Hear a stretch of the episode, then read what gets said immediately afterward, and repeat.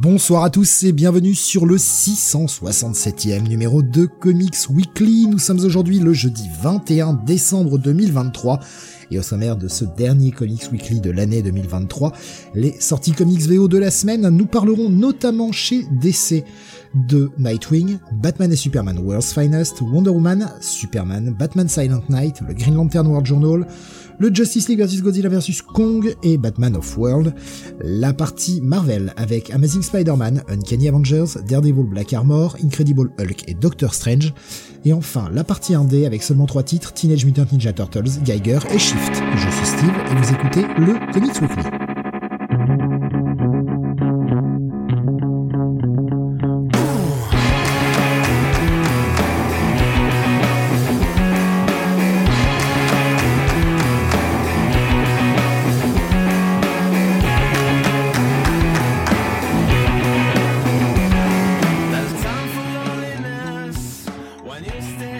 Avec moi ce soir pour vous parler des sorties de la semaine, Sieur Jonathan.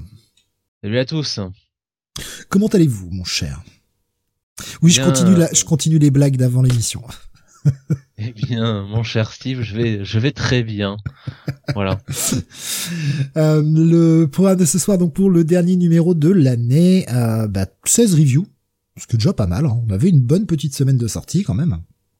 Puis on aura bien sûr d'une bonne partie WhatsApp avec quelques petits trucs qui vont nous faire réagir et évidemment, évidemment, euh, ça avait été, euh, on l'avait teasé plus ou moins, mais le top ciné de Jonath de l'année. Il nous a préparé son petit top ciné, ce qu'il a préféré euh, au ciné cette année, donc ce sera un moyen de revoir vite fait l'année en quelques quelques minutes. Et bah, peut-être petite séance de rattrapage pour vous pendant les vacances, pour ceux qui en ont, ces vacances de fin d'année. Toujours des bonnes petites idées pour mater des films. Euh, je vais commencer, euh, hop, j'ai déjà affiché le WhatsApp, ce serait pas mal. Je vais commencer euh, par prendre le WhatsApp de Tommy sur YouTube, qui nous dit, eh bien, j'ai fini le run de Perez sur Wonder Woman. Euh, nous disait bon, enfin pas complètement, que je m'inflige War of the Gods, hein, mais euh, il va juste faire la mini. Euh, il nous disait, mon avis, c'est un bon run. Euh, quand Perez arrête de se consacrer au dessin et qu'il ne fait que le scénario, on a deux tendances. Bien sûr, c'est après ce que Urban a publié dans les deux gros tomes, Dieu et Mortel. Voilà. Et on a une partie dessinée par Chris Marianne, un peu maladroite au début, mais qui est prenante à suivre. Perez poursuit des intrigues lancées dans les premiers numéros. Voilà pour le retour du, du run de Perez par Tony. Euh, du côté du WhatsApp, on va rester sur le côté DC, mais on va aller plutôt du côté ciné, Jonath. Car oui, en exclusivité, eh en world premiere. Et eh oui, bien avant les États-Unis, au moins deux jours avant, tu as pu voir Aquaman and the Lost Kingdom. Ouais. Euh, donc, euh, bah, chanceux, hein. Oui, oui. Le, deuxième film hein, de, cette euh, euh, bah de, ce super héros de, Jason Momoa, enfin de, Aquaman en tout cas, toujours réalisé par par James Wan. Euh, voilà donc après le premier qui était qui était sorti donc il y a cinq ans, qui avait fait quand même un carton hein, au box office. on l'a oublié, mais le premier il avait quand même il avait quand même ramené je crois plus de plus de 1 milliard. Ouais, 1 milliard 152 millions au box office euh, peut-être peut-être le plus gros succès hein, je crois d'ici au cinéma en, vérité. Euh, et donc voilà euh, ce deuxième Aquaman là alors qu'il a eu qui a mis qui est le 15e hein, et le dernier film de du DC Extended Universe avant que James Gunn ne, ne reprenne la suite. Donc Aquaman and the Lost Kingdom qui a eu euh, un petit peu de mal à, se monter. Euh, voilà, il y a eu euh, voilà bah, les, les, soubresauts chez DC. il y a eu aussi des problèmes extra hein, avec Jason Momoa et puis bon surtout avec Amber Heard, toute l'affaire qui a euh, qu'il a lié avec avec Johnny Depp qui a un peu pourri enfin un peu pourri un petit peu je pense la production d'Aquaman donc Bon ben voilà, hein, c'est dans ce contexte-là que sort ce deuxième volet Aquaman and the Lost Kingdom. Alors à noter qu'au départ, ils avaient annoncé euh, Steve qu'ils allaient faire un film enfin je crois que c'était l'idée de James Wan qu'ils allaient faire un film sur euh, euh, tu sais un petit peu pas horrifique mais un, un, petit peu dans, dans cette idée là de de film un peu oui un peu un, peu un peu horrifique avec comme comme plot enfin la, la la fosse enfin the trench Mhm. tu sais, les ce qu'on a vu avec, je crois que c'est James Jones. Jones ouais. James Jones, ouais. voilà, donc c'était un peu, c'était un peu ça au début que qu'on devait, je, je, crois, en mémoire qu'on devait avoir. Alors c'est pas vraiment ça au final.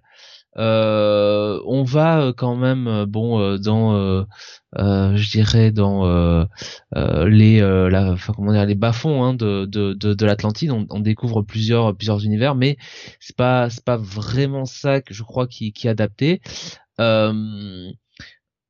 L'histoire en elle-même, bah, c'est assez classique, hein, parce que finalement c'est Aquaman qui, euh, eh bien, va devoir faire euh, un euh, comment dire un, team up avec euh, avec Ocean Master voilà les deux frères ennemis contre Black Manta qui bah, veut sa revanche après le après le premier épisode voilà je vous dire ça grosso modo comme ça de toute façon bon c'était largement tissé je dirais dans dans les différentes bandes annonces et surtout même ne serait-ce que sur le plot général des films donc voilà, euh, film euh, film de super-héros euh, habituel.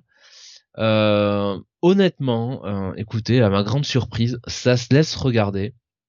ça assume totalement le côté débile de, de, Aquaman slash Jason Momoa. Et ce qui est bien, c'est que lui-même, le personnage, hein, je parle bien du personnage Aquaman dans le film, c'est que de toute façon c'est un gros demeuré. Et bah écoute, il est il fait un peu enfin il peut un, peu ce qu'il peut faire avec ces moyens là mais euh, mais il s'en fout et puis euh, il en profite pour troller son monde. Donc ça marche ça marche assez bien. Euh, le duo avec Patrick Wilson en Ocean Masters franchement c'est l'un des bons points du film.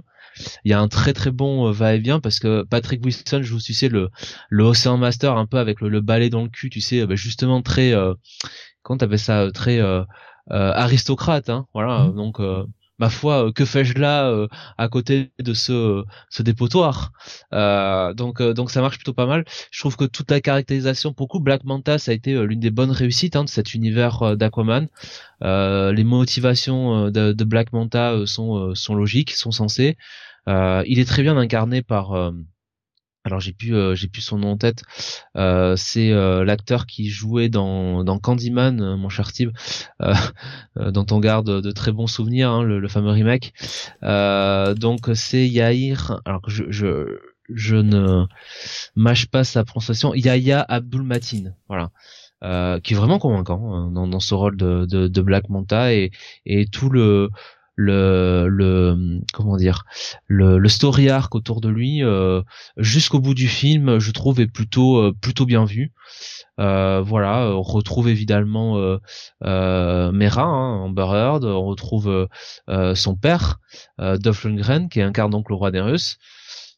Voilà alors évidemment c'est pas c'est pas un grand film hein, je vais pas je vais pas vous raconter d'histoire mais au vu de cette année 2023 des super-héros quand même hyper faiblarde euh, c'est euh, voilà l'un des films qui m'a euh, je vais pas dire qui m'a le plus plu mais en tout cas qui m'a le moins déplu voilà je je je j'en sors bon voilà c'est pas ça va ça passe j'ai vu pire. Il y a, y a, pas mal de bonnes idées, il y a pas mal de, surtout sur le plan mythologique, hein, de l'utilisation de l'univers d'Aquaman. Donc ouais, pas mal. Il y a, c'est Jeff qui disait Patrick Wilson devrait être Aquaman. Mais euh, Patrick Wilson aurait pu euh, faire tellement de bons euh, super-héros, j'ai envie de te dire, dans l'univers d'ici. je pense que il aurait fait un bon Green Lantern, si tu veux, un peu sur la fin. tu sais, qui reviendrait justement d'années passées dans l'espace. je pense qu'il aurait fait même un très bon Batman hein, dans l'idée Patrick Wilson. oui, il aurait fait, il aurait fait un bon Aquaman. Après en norme, ça, ça, ça marche très bien. Hein. Je, je, me demandais justement si ça faisait pas erreur de casting Patrick Wilson pour Ocean Master. Mais apparemment non, finalement. C'est que je sais pas, je, je le vois tellement pas là-dedans, mais... Euh... Bah, c'est un bon acteur, hein, donc il, il, arrive à peu près à tout bien jouer. Mais disons que il est mieux casté en si je peux l'exprimer ainsi, en Ocean Master dans le deuxième film que dans le premier film. Voilà, je veux dire comme ça. Alexin qui dit ou Blue Beetle ou Booster Gold aussi pour euh, Patrick Wilson. Ouais, ouais. Peut-être oui, euh, Blue Beetle, donc c'est euh, Ted Cord. Hmm. Euh, ouais. N'empêche que, putain, il pourrait nous faire une série Booster Gold. Hein. Je parle pas un film, une série. Hein. Ça, ça marcherait totalement en série, en fait, Booster Gold. Ah oui, c'est fait pour ça. Hein. Claire. Donc le, le, film se laisse voir. Il y a eu un bon coup là de, de la part de TF1, faut être honnête. Ils ont rediffusé le, le film là dimanche soir. Ouais. Bon coup hein, de rediffuser le 1 juste avant la sortie du 2 au ciné, c'est une bonne méthode pour euh, bah, que les gens se rafraîchissent un peu la mémoire et se donnent un petit peu plus envie d'aller voir le 2 peut-être. Peut-être des gens qui l'avaient raté et qui euh, qui se disent bon bah tiens on va le regarder, oh tiens si on allait au ciné on va voir le 2 quoi. Le 1 était pas mal en plus. Euh, je pense que je pense que le 1 est quand même meilleur que le, le 2 à mon avis. mais ouais ouais il y a, y a de franchement James Wan ça reste quand même je trouve quelqu'un qui euh, euh, ouais euh, qui a des bonnes idées quoi mise en scène. Alors peut-être un peu moins sur le deuxième que sur le premier mais et Alexa qui nous dit du coup rip le DCU eh oui. Mais oui, oui, oui. bonjour bonjour l'univers James Gunn ou l'un des premiers castings de l'univers c'est son frère Donc euh, tu si, si on mettait une notation comique, ce serait quoi un bon check-it ou un petit bail même pour ce Aquaman 2 Enfin, ou le Lost Kingdom Pas un bail. Ce serait un check-it, un check-it encourageant. Je peux pas mettre un bon check-it non plus parce que tu vois, check-it plus c'est quand même euh, on est quand même à la limite euh, limite du bail, tu vois. Donc ce serait plutôt un check-it encourageant quoi. Voilà, check-it, voilà.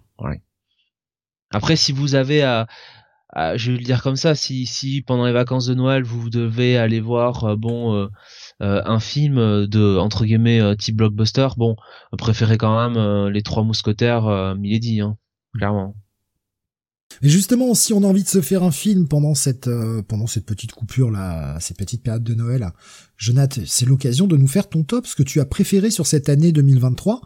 bah peut-être que certains films sont encore à l'affiche ou sont maintenant sortis en DVD et disponibles pour ceux qui auraient envie ou qui sont disponibles en VOD pour ceux qui auraient envie de, de, se faire une petite séance chez eux, quoi. Ouais. Alors j'ai des mentions honorables déjà, donc euh, des, choses dont j'avais parlé, c'était notamment l'astronaute, qui était un petit peu euh, une version de Space Brothers euh, à la française.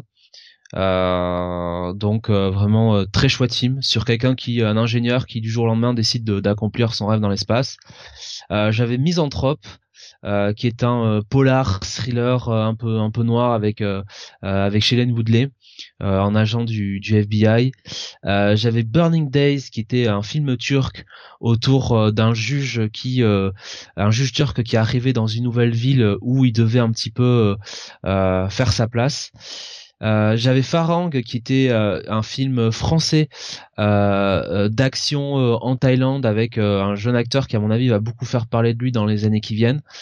film film film physique, voilà on va le dire comme ça. Les herbes sèches alors film assez fleuve euh, qui dure à peu près euh, trois heures où on suit un petit peu euh, un prof de Turquie qui est obligé un petit peu de s'exiler pour avoir les points pour revenir à Istanbul et on suit un peu son parcours désabusé.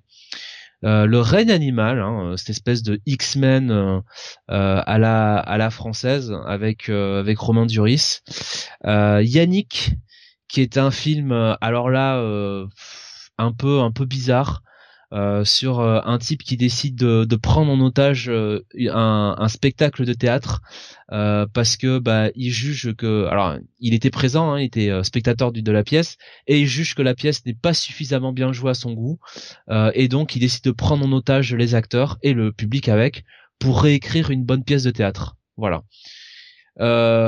évidemment, Mission Impossible quand même, hein, faut garder. Euh, ça reste un des bons moments de, l'année. Donjons et Dragons, l'honneur des voleurs, très très belle euh, euh, réussite, surtout que voilà avec Chris Pine, surtout je suis pas, je connais pas trop l'univers. Et puis l'amour et les forêts hein, avec Virginie Fira et Melville Poupeau, très bon film sur un couple qui se déchire. Voilà. Donc ça c'était les mentions honorables. Maintenant, ah, alors, un paquet quand même. Ben ouais.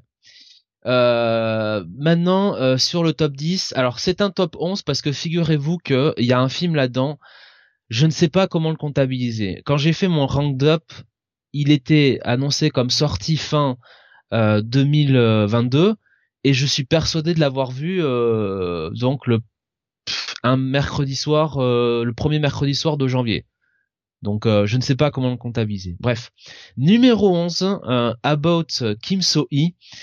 donc c'est un film coréen qui va dépeindre l'histoire de Kim So-hee qui est une une jeune fille euh, qui travaille dans un euh, euh dans un lycée un lycée technique et qui bah, en gros est à la fin de son cursus est envoyée dans un centre d'appel. Et donc on va suivre tous les désarrois des comment dire le désarroi de cette jeune fille et surtout eh bien une enquête de police qui va suivre. Donc film film film pas simple à suivre euh, les ombres persanes, numéro 10, film iranien, j'aime beaucoup, je me découvre une passion pour le, cinéma iranien ces dernières années. Allez voir la, loi de Téhéran. Euh, les ombres persanes, c'est pas du même niveau que la loi de Téhéran, mais euh, c'est pas mal, c'est très bien même. C'est un film un peu entre le drame et le thriller, où on va suivre un couple qui en fait eh bien va rencontrer bah, leur véritable qui sont eux aussi mariés et, euh, et on va suivre un petit peu ce, ce va-et-vient perpétuel entre ces deux couples-là. Euh, un film, euh, film miroir, voilà. Euh, Avec des acteurs qui ont dû être, enfin, qui, ont dû être vachement sollicités pour jouer, pour jouer deux fois les mêmes rôles, quoi. C'est exactement. Alors, exact. Alors évidemment, si tu veux, ils s'arrangeaient quand même toujours pour avoir un des, enfin, tu vois, ils étaient que deux à chaque fois à l'écran. Enfin, en gros. Euh, oui, bien sûr, oui. Voilà, tu vois. mais, le, euh, fait que les acteurs aient dû jouer les ou dû jouer du coup deux personnages, chaque acteur a dû jouer deux personnages qui j'imagine ont des réactions et des jeux euh, d'acteurs différents, ça, ça va être intéressant, je pense. Surtout que, en l'occurrence, euh, les deux couples sont diamétralement différents. Ils viennent pas du même milieu social, ils ont pas le, comment dire, le, la, la, la même euh, le même cursus, le même statut, le même caractère. Donc euh, voilà, ça. Euh, donc vraiment drame thriller film un peu oui. c'est ce que j'allais dire. On n'est pas sur le ton de la comédie en plus. Ah non non non. C'est vraiment on est en plus le réalisateur on, on sent qu'il y a quelque chose qui va arriver. On le sent assez vite dans le film on ne sait pas quand le thriller quoi on ne sait pas quand ça va arriver mais ça va finir par arriver donc c'est vraiment très très bien je pense que les acteurs ont dû s'éclater à jouer ça, tu vois, de devoir jouer deux personnages diamétralement opposés et tout. Ah, je pense que ouais, ils ont dû, ils ont dû s'éclater là. C'est sûr. Numéro 9, alors pas une surprise, hein, Spider-Man Across the Spider-Verse. Voilà, on en a parlé en long, en large et en travers. Excellent film d'animation. Euh, alors bon, il y a toujours cette demi-heure qui me fait chier au début euh, sur euh, Miles et sa famille et sa vie de lycéen, mais globalement quand même une très très large réussite avec beaucoup beaucoup de bonnes idées. Euh, c'est un très bon hommage aux, comics, euh, super euh, introduction, je pense, au grand public pour, au personnage de, de Miguel O'Hara. va vraiment et puis et puis l'animation fantastique là-dedans. C'est normal, c'est fait par notamment Joaquin de Souza qui qui était derrière derrière Voltron, hein, la série Netflix. Euh, donc voilà. Euh, écoute. Ce qui me surprend, c'est de le voir que vient dans ton top parce que je sais que t'as beaucoup aimé. Donc je me bah oui, qu'il y a au-dessus quoi. Bah, au début, je l'ai mis un peu plus haut, puis j'ai repensé à cette fameuse demi-heure qui m'avait un peu déplu. Alors, demi-heure sur 2h10 de film, tu vois, donc c'est pas grave. Et je dis demi-heure, c'est un peu pouvoir large. Hein. Mais voilà, au final, je me suis dit, il y a quand même des choses au-dessus qui m'ont qui m'ont plus plu. Euh, numéro 8, Tar. Tar, euh, c'est un film qui est sorti au début oh de l'année. Il est 21h29, ça va, il est pas tard. Oh la vache. C'est tout ce que j'ai là. Je, je, je, donne le max ce soir là pour la je, fin. Je préférais quand je préférais quand t'imitais euh, Louis XIII, hein, très sincèrement. Fait, et, et, je, t'aurais fait un très bon cardinal de Richelieu. Hein. Numéro 8, Tar, euh, donc sorti au début de l'année, euh, un film sur euh, eh bien une chef d'orchestre, euh, en l'occurrence incarné magistralement par par Kate Blanchett. Euh, j'ai envie de vous dire que c'est un peu un pléonasme, mais Kate Blanchett, elle, euh, elle est excellente là-dedans. Donc on suit cette euh, cette chef d'orchestre un peu un peu comment dire entre guillemets qui a des cadavres dans le placard, qui a un caractère très à part. et on va suivre un petit peu bah ça bah chute quelque part, ça descend un petit peu aux enfers et c'est euh, c'est passionnant. Évidemment, il y a tout un propos sur euh, la musique un petit peu euh, et le côté perfectionniste que les les les, les chefs d'orchestre en l'occurrence une chef d'orchestre mondialement connue, hein, comme le personnage de, de Kate Blanchet dans le film euh, ont. Donc c'est c'est vraiment c'est vraiment passionnant. c'est un film que voilà que j'ai beaucoup beaucoup beaucoup aimé. j'aime beaucoup Kate Blanchett hein, de toute façon, mais là vraiment je trouve qu'elle est qu'elle est à son meilleur. alors 2h38 de film. Donc évidemment, bon, ça, comment dire, ça, ça, ça, ça, sur le papier comme ça, ça fait peut-être un peu peur, mais euh, en vrai, il y a un très bon rythme, c'est très bon, c'est très bien, c'est très bien orchestré, si je puis dire. Et très franchement, pour moi, Kate Blanchett méritait plus, enfin clairement, Kate Blanchett aurait dû avoir l'Oscar de la meilleure actrice euh, plutôt que Michel Yeo pour euh, Everything Everywhere euh, All at Once.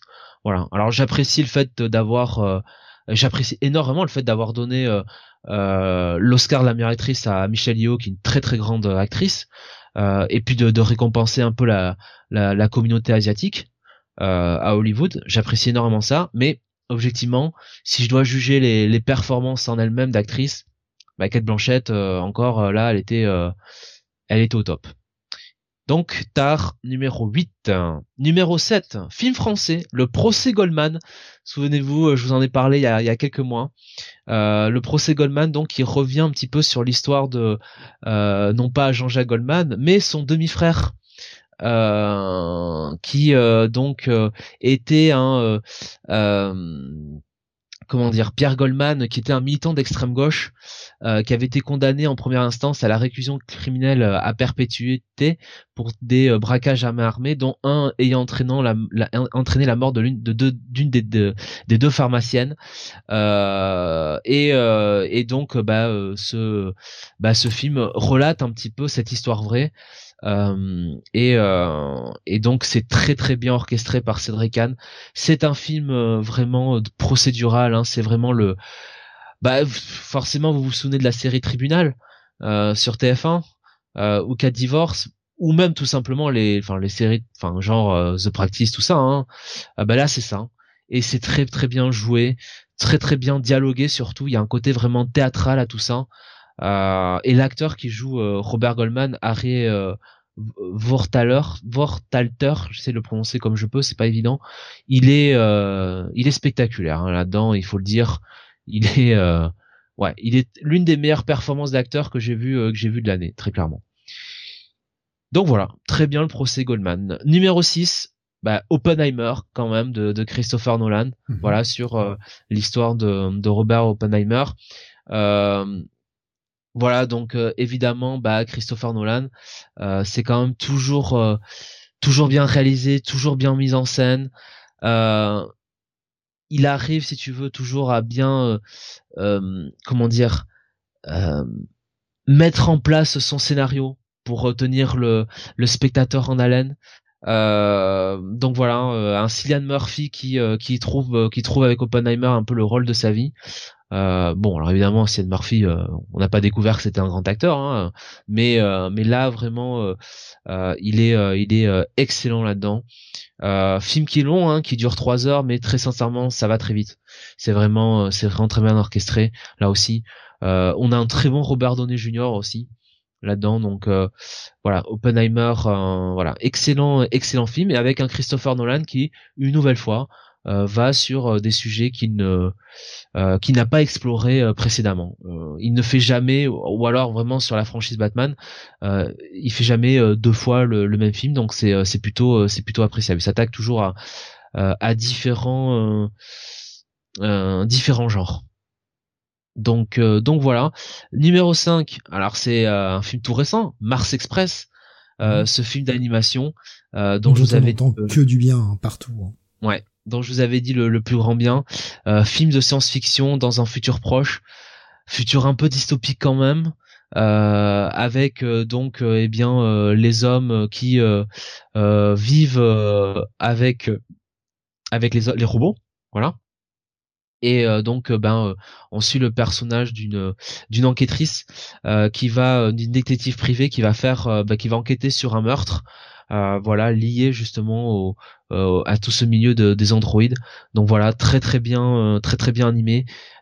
très très bien scénarisé surtout euh, avec évidemment ça se doute beaucoup d'inspiration de euh, bah, de tout ce genre hein, euh, science-fiction et notamment bah, on, s'imagine bien les liens les, les, les lois d'Asimov donc voilà grande grande réussite française dommage dommage que le le film entre guillemets ait peut-être été je vais pas dire pas suffisamment mis en avant mais que on sent que voilà il y a peut-être eu moins de promotion que on peut avoir euh, pour d'autres films parce que vraiment euh, ça c'est bah, c'est un très bon film quoi tout simplement. Il y avait Mindphobia qui nous disait Mars Express excellent malgré une animation que je trouvais un poil faiblarde par moment. Euh, malgré tout ça ça colle au film et meilleur film SF français depuis euh, toujours Depuis la soupe au chou probablement. Ah, meilleur film SF français hein, évidemment. Bien sûr. numéro 4 Anatomie d'une chute donc euh, bah, le film qui a eu la Palme d'Or euh, à Cannes et euh, de ce que j'ai vu des films qui sont qui ont été diffusés à Cannes pour l'instant il y en a pas un que je mettrais au-dessus de Anatomie d'une d'une chute d'une voilà donc là aussi Anatomie d'une chute donc de Justine Justine Frier qui on devait aussi Justine Frier attends c'était Justine Frier ou pas? Justine Trier pardon voilà, je, je mâche, je mène son, son nom. Euh, Justine Trier à qui on donnait, devait notamment Sibyl et Victoria, euh, avec, euh, avec euh, bien sûr Virginie, Virginie Fira. là, avec, avec Anatomie d'une chute, on a Sandra Hüller, euh, et puis surtout euh, euh, un duel d'avocats entre Swan Arlo, un, acteur que vous avez, dont vous avez forcément vu la tête sur les films français et que j'aime que j'aime que j'aime beaucoup comme acteur. et en face de lui, on a Antoine Reinhardt qui aussi incarne un peu cette nouvelle génération du, cinéma français. Donc très bon film où on suit une histoire de la mort d'un homme et on va on va voir un petit peu tout le, côté procédural, euh, euh, l'enquête un petit peu de, l'avocat de la de la qu'on appelle ça de la défense, euh, le, procès en lui-même. voilà, franchement, très ouais, très très très bon film. Et pour l'instant, honnêtement, sur ce que j'ai vu de voilà des films qui sont sortis et qui ont été qui ont été donc qui étaient en compétition pour la Palme d'Or bon très franchement euh, oui pour moi euh, pour moi c'est euh, je le mets au-dessus des feuilles mortes par exemple qui est un très joli film de de de, romantique finlandais. Je le mets aussi bah forcément je le mets au-dessus des herbes sèches qui était dans mes mentions honorables.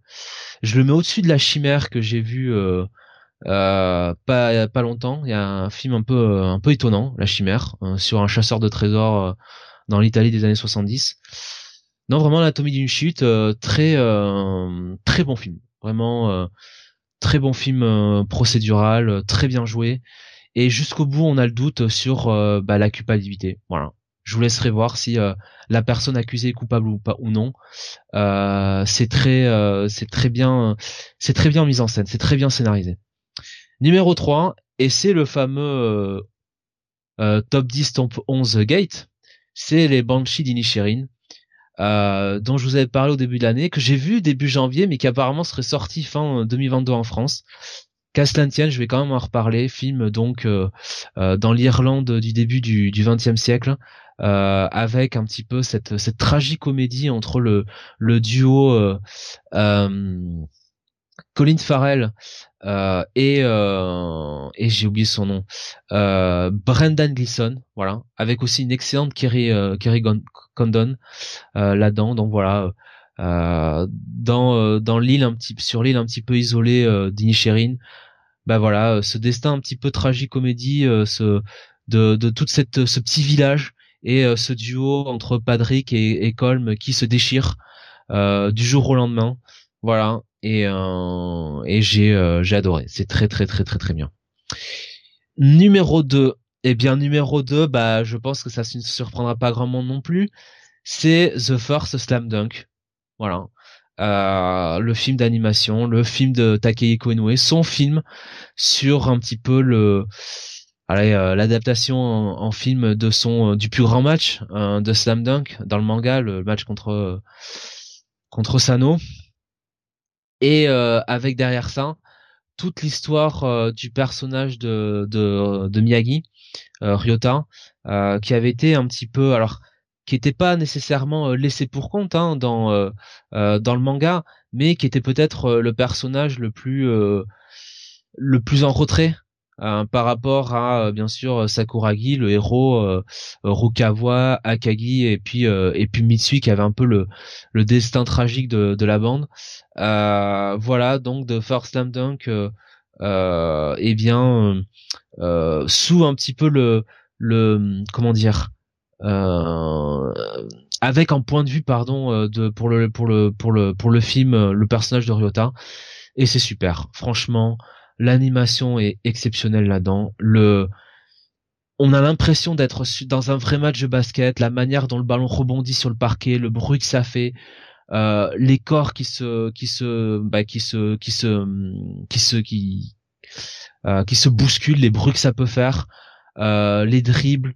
La sueur, enfin même, enfin tout, tout, tout, tout, les shoots, la manière de chorégraphier ça, les tactiques, enfin Vraiment, euh, vraiment, la partie basket est parfaitement euh, remise en compte et et, euh, et arrive à rendre le côté épique du manga et surtout de ce dernier match. Et puis toute l'histoire autour de Ryota, qui est un peu finalement une redcon dans l'idée, enfin une redcon sans vraiment l'être puisqu'on découvre un petit peu d'où il vient, qui est sa famille, enfin qui sont ses les membres de sa famille, des choses qui n'avaient pas été expliquées en fait dans le dans le, le manga.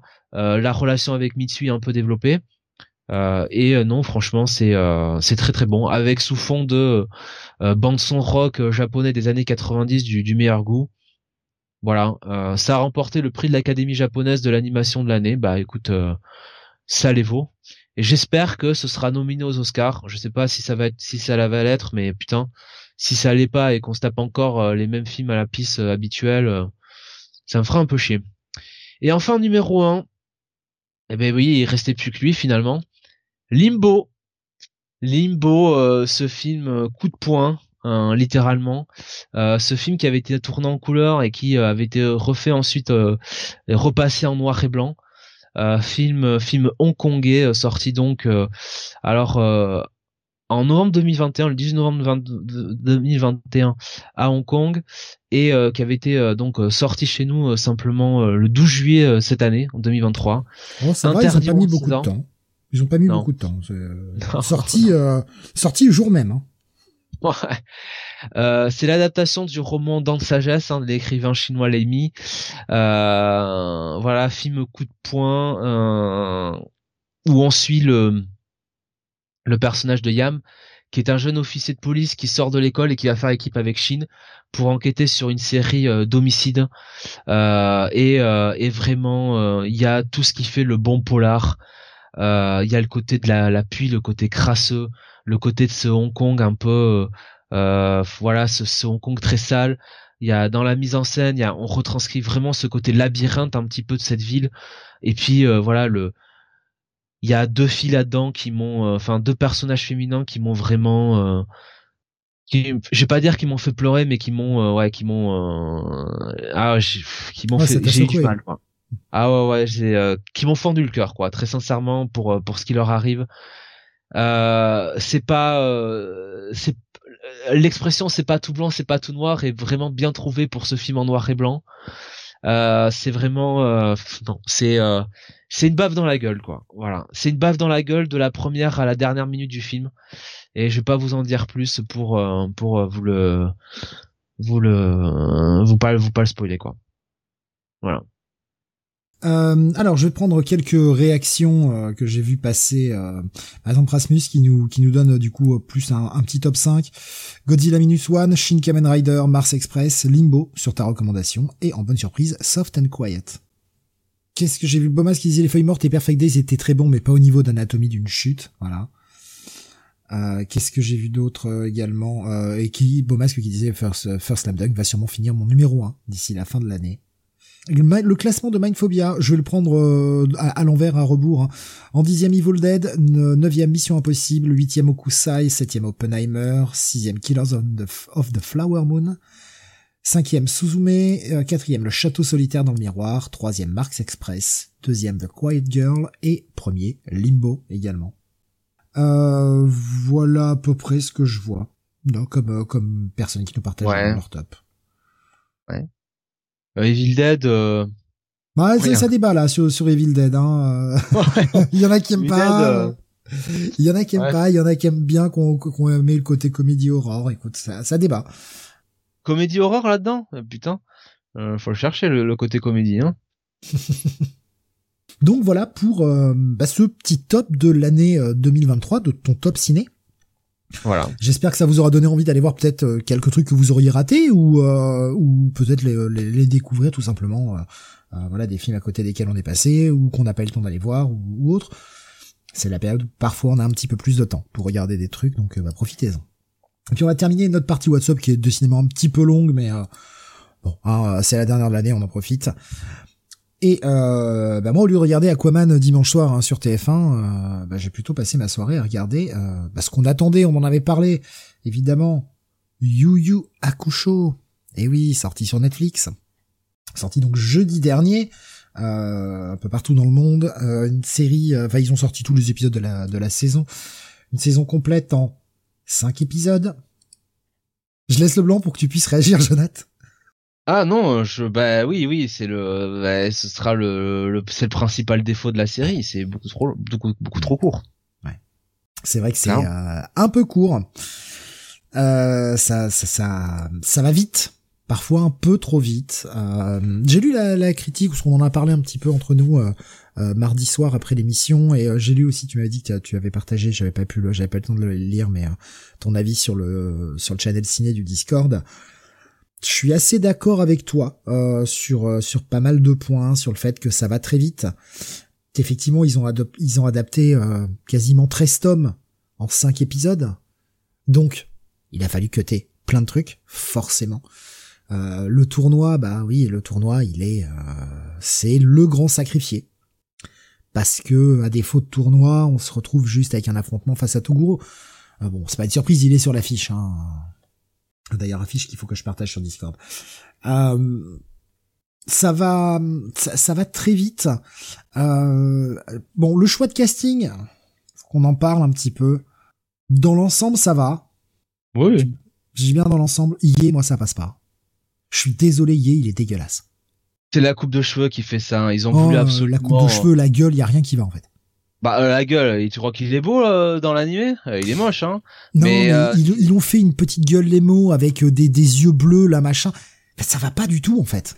Je trouve que ça va pas du tout avec le perso. Le, le, principal problème, c'est cette coupe de cheveux. Ils ont refait le même truc que dans Dragon Ball Evolution. Ils auraient dû lui laisser les cheveux, voilà, normal, coupe on s'en fout, qu'il ait pas le pétard sur la tête, quoi. Là, ça lui fait une coupe de débile, quoi. Faut, faut, faut, faut appeler un chat un chat, quoi. C'est déjà bien dit quand on sait que le premier tournoi c'est un tiers du manga, c'est quand même dommage. Oui, après rien ne prouve qu'il ne l'améliore, enfin qu'il ne l'adapte pas dans une potentielle saison 2 si jamais euh, elle arrive un jour. Euh, bah, de façon différente. Enfin là quand même ça ça vaut pas le coup quoi. Enfin le, sel du tournoi c'était toute la montée en puissance avec Toguro quoi donc. Euh... Tu peux. tu peux arranger les choses et faire du tournoi de fin un tournoi. Ouais mais alors ce sera pas la saison 2 du coup rien ne prouve qu'ils mettront les choses, tu sais, dans le même ordre, quoi. Euh, parce qu'ils ont, ils ont bah, déjà, effectivement, comme tu dis, ils ont déjà laissé la porte ouverte sur cette suite, quoi. Ouais, bah oui, largement. Et tu peux pas faire Sensui après le tournoi. Enfin, forcément. Enfin, franchement, ils peuvent, ils peuvent réécrire le truc. Hein. Ils peuvent réécrire le truc. Ça peut fonctionner. Et le, tournoi, t'es censé avoir les, les, rois des enfers. Et Sensui, euh, Sensui, il est plus faible, quoi. Enfin, dans, dans l'échelle de puissance, il y aura un problème, forcément. Ils peuvent adapter Sensui et le balancer le tournoi en même temps. Je sais pas. Ils peuvent, ils peuvent faire des trucs. Euh, je, je, pense. Enfin, ils nous ont montré là, je trouve, un certain talent de réécriture, d'adaptation pour que ça fonctionne. Même si c'est rushé, je trouve que ça fonctionne en fait. Et certes, on n'a pas eu un tournoi, même si on a eu un, chacun a eu son affrontement dans les deux derniers épisodes. Chaque personnage a eu son, petit affrontement et euh, a eu ses, a eu son petit moment pour briller. Donc oui, on n'a pas le tournoi à proprement parler, mais on a quelque chose qui pourrait s'en rapprocher le plus possible. Bon, les FX, ça dépend des moments. Il y a des moments ils sont dégueux, il y a des moments ça va totalement, franchement. On sait pas quel est, enfin moi en tout cas j'ai pas trouvé l'info de quel était le budget, mais à mon avis ils ont pas eu un si gros budget que ça. Par contre, faut avouer que en termes de réal, je trouve que ça pète quoi. Il y a des il y a des idées de plans, il y a des il y a des choses qui sont mises en place qui sont vraiment cool. Il y a des mouvements de caméra euh, qui sont vraiment excellents. Et ils ont essayé de tirer le meilleur possible du budget qu'ils avaient. Franchement, moi j'ai été satisfait. Oui, c'est pas le manga. Bah ouais, ok. C'est pas le manga, exactement. En même temps, est-ce que franchement le manga, le, le manga case par case fonctionne à l'écran en live? Absolument jamais. Non, mais il y a des bonnes idées hein, sur les combats, la mise en scène des combats. Pour adapter, euh, bon, euh, pour adapter euh, Yu Yu Hakusho, euh, faut, faut quand même s'en voir. Hein, donc hmm. déjà, déjà ce qu'ils ont fait là, honnêtement, c'est, c'est loin d'être ridicule. Hein. donc, donc voilà, il y a, y a plein, plein de bons trucs.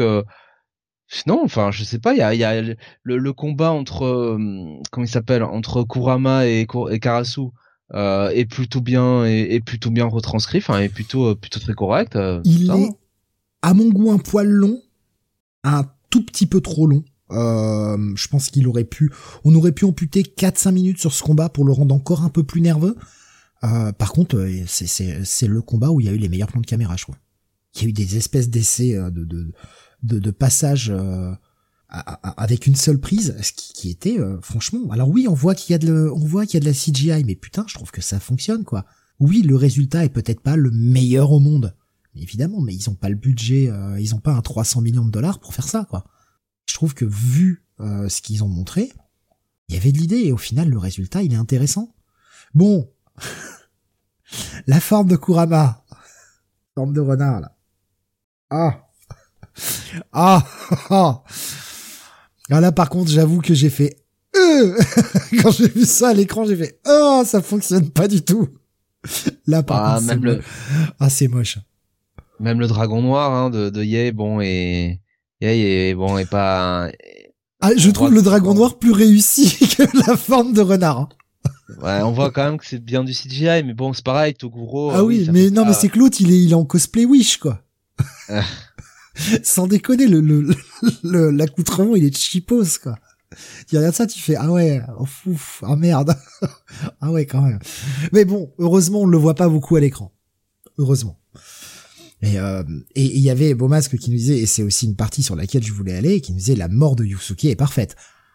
Ah, c'est cash. là, Trokun, il fait pas semblant. Ah, Trokun, euh, ouais, là. Euh, il oh. le laisse sur le sol la mort est dégueulasse. Et d'ailleurs, dans la série, je trouve qu'il y a énormément d'inspiration horrifique. Et c'est très parlant dans le premier épisode. Le premier épisode, on est à la limite d'être sur un film d'horreur quand même. Sur, avec des scènes chocs, bah justement la scène du camion, toute la scène de combat contre l'espèce de démon là, l'espèce de démon zombie. Ouais. C'est vraiment, c'est du film d'horreur. La façon dont c'est mis en scène, on est sur du film d'horreur. Alors du film d'horreur euh, gentillé, on n'est pas sur un truc euh, hardcore euh, interdit aux moins de 18 ans. Mais ça utilise beaucoup de, des codes du film d'horreur et j'ai trouvé ça fort appréciable. Là aussi, ça, ça rentre très très bien. bon, oui, un des problèmes, et tu l'avais signalé, je vais, te le laisser y aller là-dessus, un des gros problèmes, c'est Genkai. Bah oui, alors c'est pas tellement la, la, la caractérisation du, du personnage, le problème c'est euh, c'est le fait qu'elle est introduite dès l'épisode 3, donc euh, très tôt euh, finalement dans la série, et que finalement, bon bah voilà, on n'a jamais vraiment le temps de. Alors après, moi je veux pas spoiler non plus parce que bon voilà, mais disons que euh, on n'a jamais vraiment le temps de s'attacher à elle et euh, en fait on perd euh, on perd euh, on perd tout l'aspect émotionnel de ce qui se passe dans le tournoi des, arts martiaux dans le manga. Donc c'est un peu c'est dommageable. C'est là où le fait de vouloir adapter 13 volumes en 5 épisodes bon ben trouve sa limite. C'est voilà Genkai pas dû elle aurait pas dû arriver elle aurait pas dû arriver si tôt ou en tout cas ça aurait dû être ça mieux géré que ça quoi on a l'impression vraiment qu'ils ont eu voilà euh, ils ont eu cinq épisodes. On leur a dit tenez euh, voilà cinq épisodes et euh, et bah essayer de essayer de nous convaincre de faire une deuxième saison en fait. Voilà. Et on a l'impression du coup euh, bah ils ont tout mis quoi. C'est ce que Alex dit, on leur a peut-être dit qu'il y aurait pas de saison 2 au départ, effectivement, on leur a peut-être dit ouais, c'est un one shot, euh, faites le max et puis pour une saison 2, on verra quoi. Rasmus il demande après ce que c'est comme One Piece euh, rushé mais bien adapté? Ah non non, mais One Piece c'est pas rushé à côté. Hein. C'est pas du tout pas One Piece c'est lent. Hein. One Piece c'est lent à côté. Non, non, One Là, Piece, t'as 13 tomes en 5 épisodes d'une heure. Hein. C'est violent. One... Ouais, One Piece, euh, je dirais que c'est le, c'est c'est c'est une bonne, euh, c'est c'est un bon euh, un bon rythme. Oui, c'est un bon rythme, ouais. Voilà. Euh, c'est vraiment là où non, c'est c'est beaucoup trop beaucoup trop rapide, quoi. Voilà. Mais en tout cas, ça fonctionne bien et leur Yusuke est vraiment très très bon. Franchement, Moi, je trouve Yusuke il est excellent. Moi, je trouve qu'ils l'ont ils l'ont bien cassé le mec. Euh, justement, au contraire de Yei, ils ont pas essayé de lui faire une, euh, tu sais, une coupe de cheveux, euh, enfin, tu sais, de euh, un truc, euh, enfin, vraiment qui ressemble très pour très au manga. Bah, en fait, et du coup, je trouve que si, tu vois, il a souvent ce, ce côté euh, euh, cheveux mis en arrière et tout, comme dans le manga. Et il y a pas mal de moments où le mec, euh, bah, quand il sort de la flotte, etc., l'espèce de pento qu'il a sur les cheveux, bah, ça disparaît et il a les cheveux qui tombent devant sa gueule. En fait, vraiment comme dans le manga. Et ça, ça a été super bien réussi. Sur le personnage, ça fonctionne. Hein. Ce que je veux dire, c'est qu'ils l'ont pas non plus, tu vois, poussé à l'extrême, quoi. Tu vois, comme bah, justement dans Dragon Ball Evolution, ils se sont laissés un peu de marge de manœuvre, voilà. Euh, et franchement, euh, non euh, il est il est très bon là-dedans l'acteur qu'ils ont choisi. Et, et la caractérisation du personnage on retrouve quand même le le le bah le le le, le mec qui a qui a très qui a grand cœur mais qui est quand même un sac à merde aussi quoi. Euh, je trouve que je trouve que eh, Kuwabara aussi très très bon le Kuwabara hein, qu'ils ont pris. Je trouve que toute la relation entre Yusuke et Kuwabara c'est l'un des points forts de, de, cette série. Ils ont vraiment euh, trouvé le, ils ont vraiment retrouvé la l'alchimie entre les deux personnages du du, euh, euh, du manga. Euh, et, euh, et, le premier épisode avec Uwabara qui, enfin, qui, qui pleure hein, littéralement parce que bon, il pourra plus affronter Yusuke. Euh, ça marchait quoi. Je me suis dit ah ouais quand même pas mal. Euh, bon, ce le mec avec la tétine, par contre, fallait peut-être le réadapter. Bah déjà, pour Koenma, ils nous ont, ils ont eu le bon goût de le mettre adultes dès le départ. Ils nous ont pas fait un bébé. Hein. Parce que là, ça, là, ça, ça aurait pas passé. Hein. Ça aurait pas passé. Non, ça aurait pas passé. Le problème, c'est qu'en euh, plus, Koenma, on voit pas vraiment à quoi il sert, quoi, dans, dans cette saison. Et Botan ne sert à fucking rien. Mais Botan n'a jamais, n'a jamais servi à rien, Steve, et je te le maintiens encore. Mais oui, mais, mais Botan, elle va quand même sur le terrain avec eux, tu vois. Là, elle est inutile as fuck. Elle, sert à rien, quoi elle fait rien, Botan. Euh, franchement, euh, Genkai est bien plus importante qu'elle. Hein. Euh, le tournoi des arts martiaux de Londres, ils ont pas pris, ils ont pas pris Botan pour faire l'équipe pour remplacer Gotan. Hein. Euh, Gotan pour remplacer Genkai. Hein. et euh, Bomas me disait la VF est top sauf les traductions d'attaque. Alors là par contre là je suis un peu je suis un peu en désaccord. Euh, la VF est alors elle est pas top, elle est correcte dans l'ensemble. Mais mais mais Pistolet d'esprit, Jeannette. Non, pistolet spirituel. Pistolet spirituel. Non mais attends, euh, enfin c'est c'est Yusuke qui qui crie euh, pistolet euh, spirituel. C'est pas Reagan, ouais. ouais c'est pas Reagan, c'est pistolet spirituel. Alors c'est étonnant parce que ou alors je j'ai halluciné. mais je suis... Spirit Gun en US nous dit Alexin. Ouais, mais j'ai regardé en VO et en japonais j'ai regardé la même séquence. Il dit bien Reagan, mais en VF il dit pistolet spirituel. En, en VO il, il, il, crie il le crie Reagan? Ouais. Ah, c'est étonnant, j'ai pas fait gaffe. Bon. Ouais, notamment sur l'attaque finale. Il le crie bien fort, Reagan. Ah, pistolet spirituel. Aïe, aïe, aïe, aïe. Bon, s'il y avait que ça, s'il y avait que ça, j'allais pas, je vais pas tacler la VF pour ça. Par contre, j'adore Donald Renew, mais il a été dégueulasse. Mais vraiment dégueulasse sur ce truc. C'est lui qui fait la voix de Koenma. Alors oui, Koenma a une tétine. Ce problème, c'est que écoutez la VO, la VO, le mec parle normalement, il parle pas avec un truc dans la bouche. Bah, je suis désolé, c'est très con. Et là, vraiment, Donald Renew, il cabotine sa race. C'est, franchement, son Koenma est immonde. Je ne déconne pas, je pèse mes mots, c'est immonde. Je, je, vraiment, à chaque fois qu'il parlait, il me sortait du truc. Pour les autres, ça passe, mais alors là, lui, il est vraiment à côté tout du long, quoi. Donc, euh, ouais, il m'a saoulé quoi. Il m'a, il m'a vraiment saoulé dans la VF et je l'ai regardé en VF et euh, bon, je regrette pas d'avoir maté en VF parce que ça m'a permis de, même si j'étais très focus dessus, j'ai pu faire deux trois trucs en même temps juste en écoutant rapidement, euh, que j'aurais pas pu faire en japonais bien sûr puisque je ne le parle pas. Mais euh, ouais non là vraiment j'ai été extrêmement déçu de sa presta. D'habitude, euh, je le trouve bien meilleur que ça. C'est pas japonais, Steve? De quoi qui est pas japonais?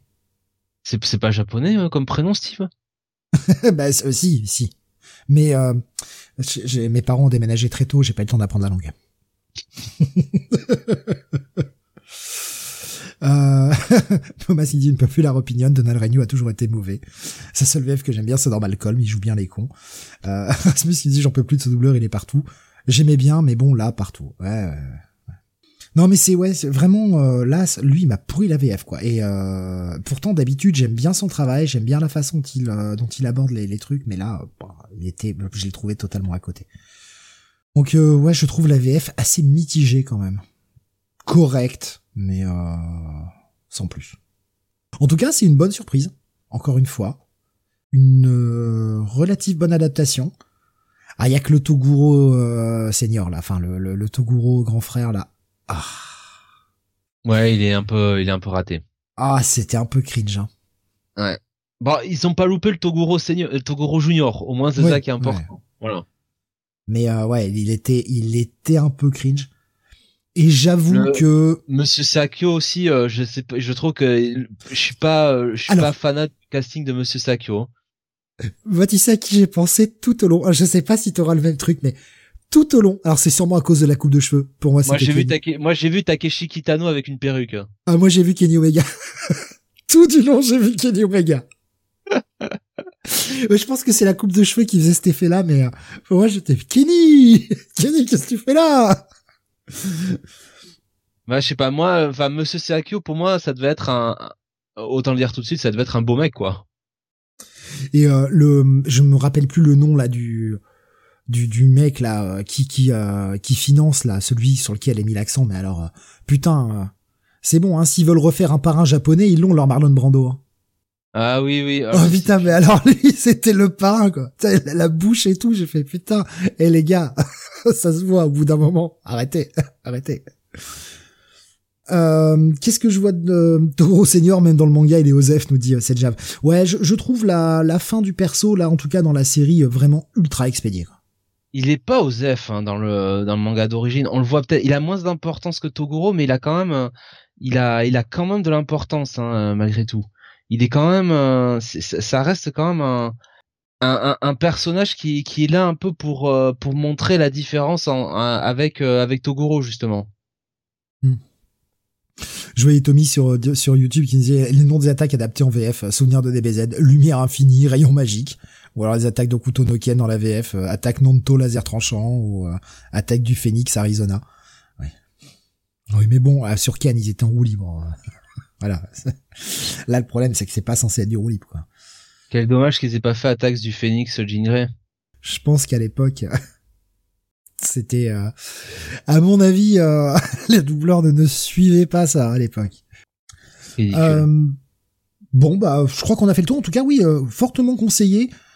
Voilà, cinq épisodes d'une heure, ça prend pas non plus, euh, ça prend pas trop longtemps à mater. Moi, je me le suis fait en one shot euh, dimanche soir et euh, je regrette absolument pas. L'adaptation est quand même, elle a des défauts, elle est pas parfaite, bien sûr, mais franchement, ça pouvait être tellement, c'était tellement casse-gueule au départ comme projet.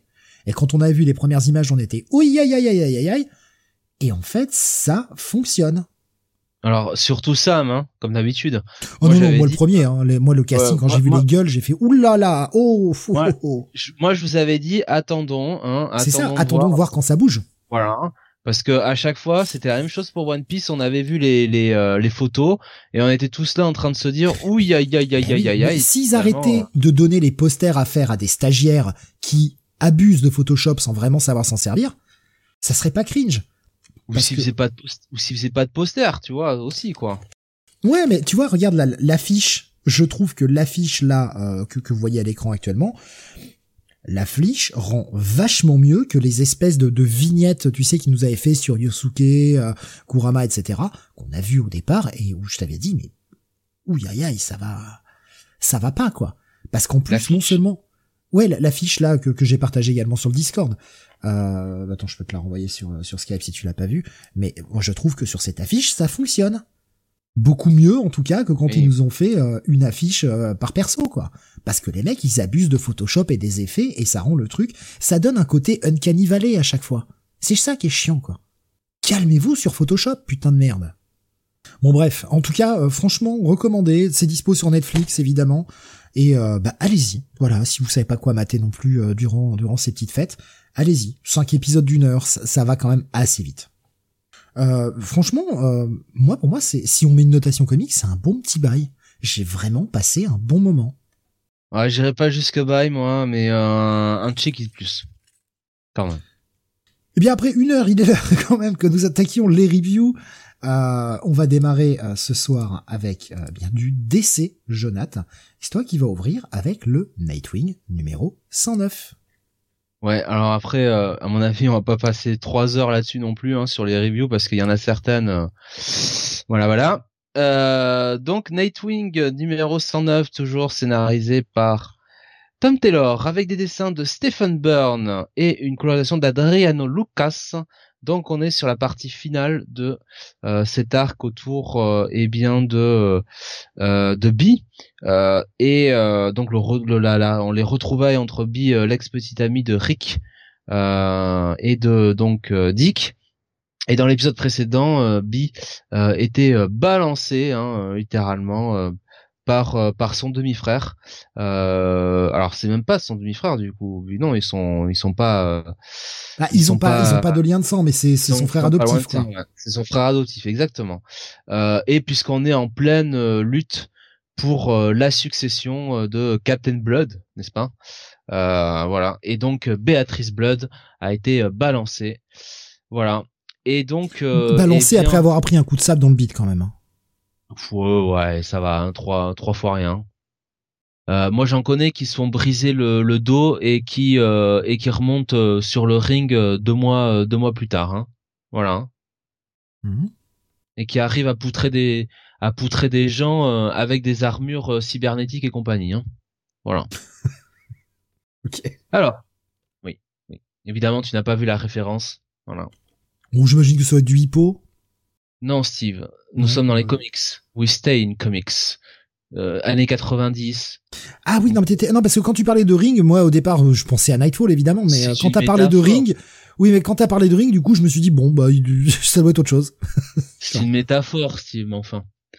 Donc, euh, euh, alors je sais que tu n'es pas habitué, mais euh, je suis un homme de lettres. donc, Dick se demande est-ce que, est-ce qu'il doit sauter, est-ce qu'il doit pas sauter? Évidemment, il saute pour aller sauver Bee. Je vous dis, je vous cache pas qu'à ce moment-là, quand j'ai dit ça, j'avais envie de lui, j'étais en train de dire à Dick, en fait, on s'en fout, laisse-la crever, voilà. De toute façon, tu l'as déjà largué la dernière fois. après tout, tu la laisseras tomber qu'une seconde fois. Euh, donc voilà, il y va. Euh, et puis euh, on va, enfin Tom Taylor nous écrit un petit un petit flashback qui nous permet de retrouver Alfred. et puis un beau cochon, ma foi.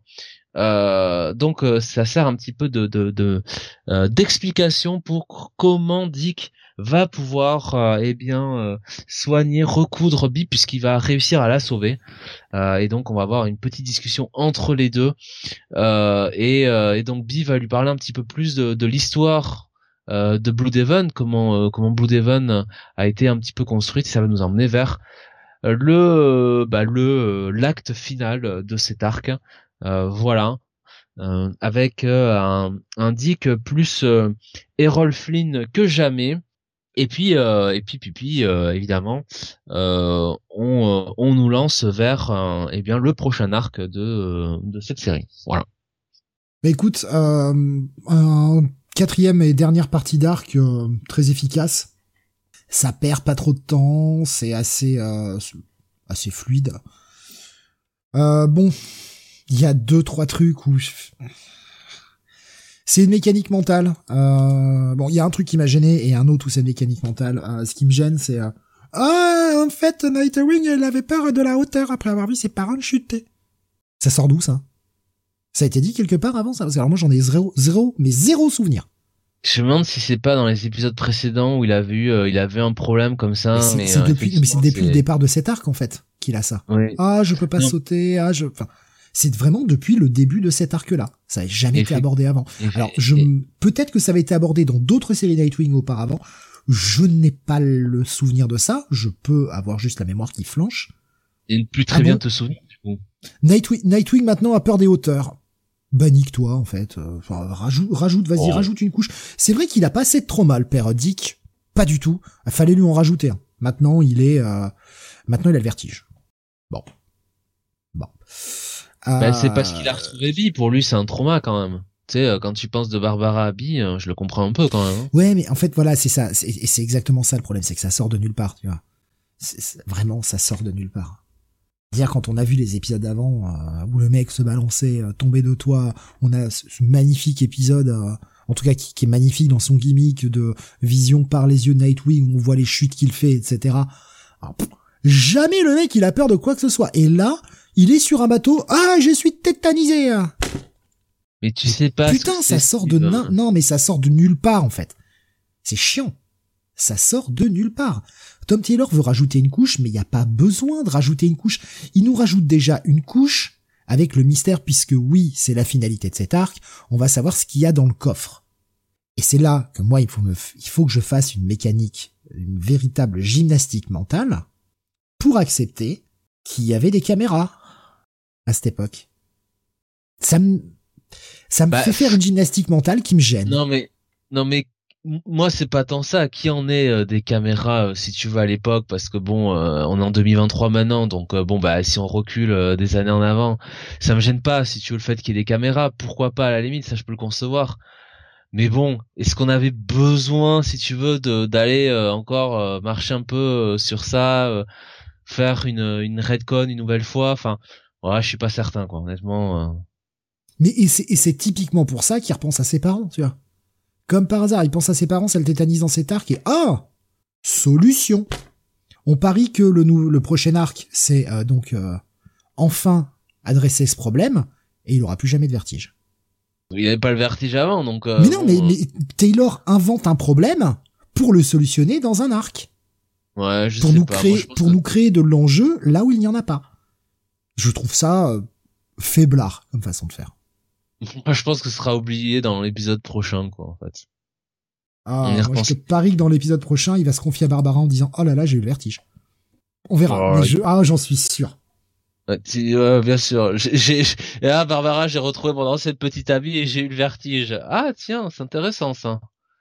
Tu voulais toujours m'épouser?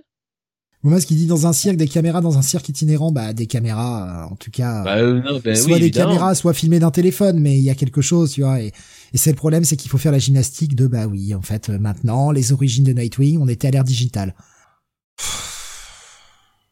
Bah c'est pas choquant en soi, c'est c'est juste que bon, on n'avait peut-être pas besoin de le faire. Mais moi, ça, des perso, moi, ça me demande une gymnastique, tu vois. Parce que ça fait 30 ans que je lis les, l'origine de Dick et bah, voilà quoi. Ah Faut avancer avec son temps, hein, monsieur. Hein. Oui, mais euh, j'ai un problème avec la continuité dans le fait que bah, c'est vrai que moi, quand je l'ai lu, bah oui, ça n'existait pas. Et euh, bah oui, il faut remettre à jour les choses. Et ça me... Ah, ça me demande un effort. Je dis pas que c'est con, je dis juste que ça me demande un effort, en fait. Ça me demande de faire un effort de se dire, ah bah oui, non, ça s'est pas passé en 1940. Bah écoute, euh, moi je me suis enfilé tout Gotham donc si tu veux j'arrive la, gymnastique, j'arrive à la faire plus facilement, je suis mieux entraîné. Hein. Il y avait c'est déjà qui dit ça manque de politique euh, par Taylor dans cet épisode. Oh si, il y a un petit peu de politique. Oh là là, c'est pas bien d'avoir une secte secrète dirigée par un méchant. Il faut quand même euh, qu'il y ait euh, des gens un petit peu plus gentils. Bon Taylor. Mais là ça va, il a pas il a pas trop abusé. Franchement. il a, il a fait bien pire. Il a fait bien pire. Non, mais l'épisode est efficace. Voilà, moi, il y a ces deux points qui me font chier, mais euh, sorti de là, l'épisode est efficace. C'est euh, agréable à lire. Steven Byrne au dessin, moi, j'aime bien. Hein. C'est ah oui, oui, bien sûr, c'est pas Redondo. Je trouve que c'est fluide. Ça se lit bien. C'est pas Mike Osorn non plus. Euh, Bomas qui dit ouvrez les yeux, c'est une vieille série qui avance moins que le Run de Well, ça nous attire avec son fan service, mais la fraude s'écoule peu à peu. N'importe quoi. Eh, dis donc, eh, eh, lui, euh, c'est qui qui a dit ça? C'est Beau Masque? Oui. bah franchement, je sais pas qui a ouvert la poubelle d'où il est sorti là ce soir, mais euh, quand quand on sort les ordures, faut les faut faut les envoyer à la décharge. Hein. Elles reviennent pas hein, généralement. Oui, mais là là là, c'est la ça c'est pour la continuité. Sinon ça se comprend pas. Mais ils n'ont qu'à écouter le Comic City au Future Past. Voilà. Allez écouter le Comic City au Future Past. Très bonne émission. Voilà. Écoute, euh, faut aussi, faut, faut aussi euh, allécher euh, le client, hein, mon cher Steve. Hein. Il faut, faut lui donner. Dire que ça avance moins que le run de Wells, quand même. Ah, ah. Non, le mec, il le lit même pas, le run de Zeb Wells. Alors, franchement, moi, je le lis à chaque fois. Hein. Alors, il me dit, et eh, je t'insulte pas, moi, Jonath. Ben, moi, je t'insulte. Voilà. Gratos, comme ça. Ah, c'est gratuit. C'est pour Noël, les cadeaux. C'est la saison des fêtes, voilà, c'est, on distribue. Ouais. ouais, parce que il y a un auditeur, euh, je sais plus, euh, je sais plus lequel, enfin si, je sais exactement lequel, mais je vais pas le nommer, qui, euh, bah, en gros, me mettait, mettait un message, je sais pas pourquoi, enfin il disait, oui, j'aime quand tu, quand tu nous insultes gratuitement. Ah bon, bah faut pas me le dire trop fort alors. Hein. en tout cas, pour moi, c'est un, un petit bail malgré les, les, les problèmes. Je trouve que la série déjà, enfin Star que là était quand même bien mieux que, que l'arc précédent qui servait de backdoor pilot pour les Titans et bien mieux que l'épisode 100 avec Heartless qui était à chier. Bah, moi j'allais mettre un check it plus, honnêtement, mais avec euh, toutes les méchancetés que vient de dire Beau Masque, euh, bah ce sera un gros bail. Voir ton coup de cœur de la semaine. oh, presque. oh merde. Oh cet esprit de contradiction. non, quand même pas. Non, quand même. pas. ouais, je pense qu'il y a quand même bien mieux cette semaine. Euh, allez, on continue avec euh, du Image, le deuxième et dernier numéro de la série Geiger Grand Zero, euh, qui euh, nous narre les origines de Geiger, enfin à peu près. Euh, un des pires... à peu près. oui, bah oui, oui, à peu près. Euh, Heartless, un des pires numéros de l'année, nous dit Alexa. Ah oui, alors reveal de ses, de ses origines, oui, et le Nightwing 100 était quand même pas très bon. Euh, franchement, vous devez pas lire beaucoup de comics, hein, si, pour vous c'est l'un des pires numéros de l'année. Hein. Oh, l'origine de Heartless, elle est à chier, elle est vraiment. Enfin, je trouve que ça saccage le perso. Je, suis d'accord avec Alex là-dessus. Hein. Pour moi, ça saccage l'aura du perso. Bah, Jeff Jones est au scénar de ce Geiger Grand Zero, euh, numéro 2, Gary Frank au dessin et à l'ancrage, on a Brad Anderson à la colo. Donc on revient sur bah, Geiger qui, s'est réveillé. Hein. Alors bah, ses origines, oui, oui, à peu près ses origines. Voilà, la bombe a éclaté et depuis il est devenu radioactif. Et comment il arrive à peu près à se contrôler hein, grâce à ce euh, docteur euh, Molotov qu'il a rencontré et avec qui euh, bah, il va forger dans ce deuxième épisode une espèce d'alliance puisque il était poursuivi par le docteur Molotov accompagné d'espèces de soldats qui voulaient mettre un terme à ce, ce glowing man hein, qui traversait les plaines. Et euh, bah, le, Geiger s'était débarrassé des soldats, et le docteur Molotov est le seul à rester. Il va essayer de parlementer avec Geiger et essayer de lui faire comprendre que, bah oui, le mec est malade, il va falloir qu'il apprenne à contrôler son pouvoir et que de toute façon, ça ne servira à rien d'ouvrir le bunker pour sauver sa famille, puisque de toute façon, euh, vu la radioactivité qu'il y a dehors et vu la radioactivité dont Geiger euh, fait preuve actuellement, s'il ouvre, il les tue. Donc, bah non, faut pas quoi et euh, on va passer un deal, tu m'aides à sauver ma femme et euh, bah, je t'aide à contrôler ton pouvoir et à pouvoir récupérer ta famille. Voilà. C'est à peu près tout. Euh... Bon, c'est, c'est, c'est pas désagréable à lire, mais je, franchement, je maintiens ce que je disais sur le Grand Zero numéro 1, ça ne sert à rien. Vraiment. Je ne lirai pas ça. J'aurais aucun manque. Je ne suis pas attaché au personnage de Geiger à ce point, la mini-série euh, principale me suffisait amplement. Malheureusement, c'est pas le choix de Jeff Jones qui nous fait ça et qui euh, bah, nous l'a annoncé hein, déjà. On a une série mensuelle Geiger qui sortira à partir du mois d'avril. Voilà, on va le voir battre la campagne. Donc en fait, il n'était pas vraiment mort à la fin de, de la mini-série Geiger. Bon bah écoute, c'est très bien. C'est beau, c'est pas désagréable à lire, mais juste ça ne sert à rien. Donc bon, ça m'emmerde un peu. Euh, par contre, petite info. Alors ça avait été révélé dans une convention au Brésil, la CX, euh, je retrouve le nom, la CCXP. Euh, on l'avait annoncé, hein, Ivan Reese, on en avait parlé sur le Discord, Ivan Reese quitte DC à la fin de cette année, voilà, il quitte DC et il part sur d'autres projets. Ben, on sait maintenant sur quel projet il part. Il va faire un titre avec Jeff Jones dans cet univers The Unnamed. Oh. Pourquoi pas hein, Franchement, voilà, c'est ça commencera en octobre et ça s'appellera Hyde Street. Euh, et on, il nous a euh, teasé ça, le père Jeff Jones, en nous disant euh, c'est un mélange entre Blackest Night et Twilight Zone. Alors j'ai beau me oh. creuser la tête, je vois pas trop. je, vois pas trop là. Mais bon, écoute, c'est correct à lire, mais c'est absolument pas immanquable. On aura le mois prochain, en janvier, un numéro qui s'appelle Ghost Machine qui euh, bah, va nous lancer un peu tous les projets qui sont censés arriver en 2024 et pour cet univers The Unnamed ça se bouge enfin le cul, il va y avoir pas mal de projets qui vont sortir, on a déjà 4 euh, ou 5 d'annoncés là pour, euh, pour cette année. Bah oui, ça y est, la gamme The Unnamed se bouge un peu, bah il était temps. Il était temps parce que depuis le temps qu'on nous fait des annonces là-dessus, on a quand même une petite on a un petit deux pages à la fin, on va dire un espèce de backup entre guillemets, enfin backup et en même temps preview pour la suite, où l'on voit euh, Junkyard Joe passer à travers quelques époques. Euh, il y a quelques petits foreshadowing assez sympathiques. Bon, est-ce que ces deux pages valent l'achat? Non. Voilà. Pour moi, je vais être sur un bon check it plus. Maintenant, euh, enfin pour moi, ça vaut pas l'achat. Hein. C'est pas un bail, c'est pas incontournable. Sauf si vous êtes méga méga fan de l'univers de Geiger. Mais bon, je, ça me paraît, paraît un peu improbable. Voilà. Ou check it plus. On revient vers toi, Jonath. Le Batman Superman World's Finest numéro 22. Oui, Batman Superman World's Finest, toujours scénarisé par Mark Wade, avec euh, des dessins de Dan Morin et une colorisation de Tamra Bonvillain. Donc euh, question euh, partie graphique, là c'est c'est top, comme comme à chaque fois. J'ai envie de dire sur chacun de ces épisodes. Et on est sur euh, donc euh, cet arc euh, l'héritier du royaume, Heir to the Kingdom, Chapter 3, The Gospel of Gog.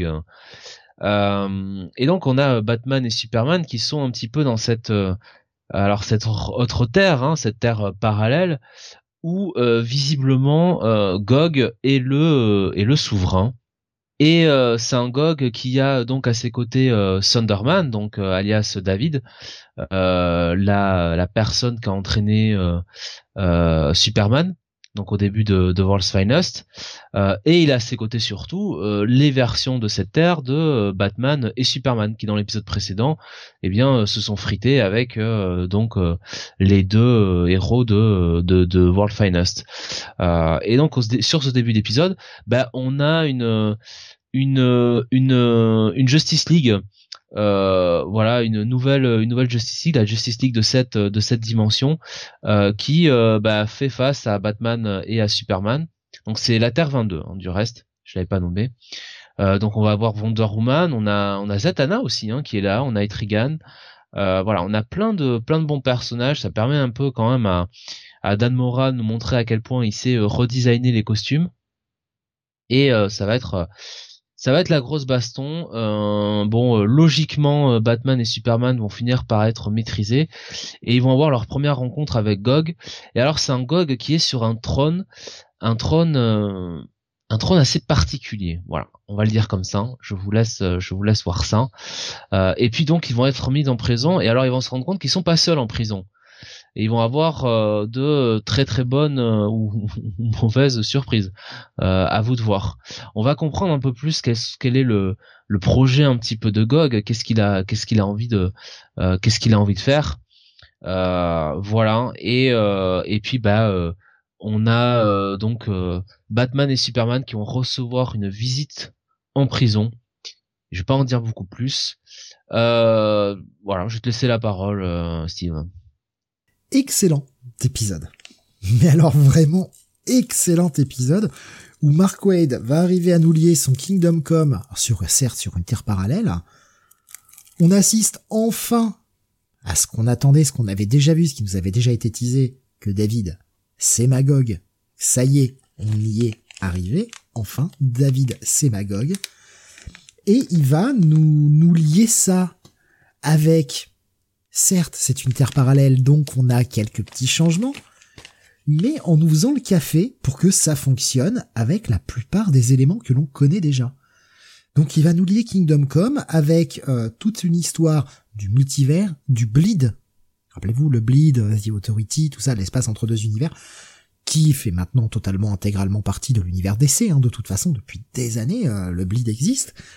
Donc le mec va faire le café quand il a envie de se sortir les doigts. Mark Waid, putain, qu'est-ce qu'il est capable d'écrire quoi Et quand il a envie d'être feignasse, il nous fait World's Finest Titans. C'est dingue. Hein Et là, là sur ce titre, il se fait plaisir. Et il va nous rajouter mais euh, tout un tas de couches. Euh, voilà, euh, bah voilà, vous vouliez du multivers, vous avez du multivers, vous vouliez du cosmique, on va vous mettre du cosmique, on va même vous mettre un petit cran au-dessus. Tout en étant hyper fluide, un Dan Mora qui se fait plaisir. Putain, c'est un vrai régal ce numéro. C'est hyper cool et l'histoire a bien avancé dans ce numéro-là. Non, franchement, c'est super bon. J'ai euh, vraiment passé un super moment de lecture.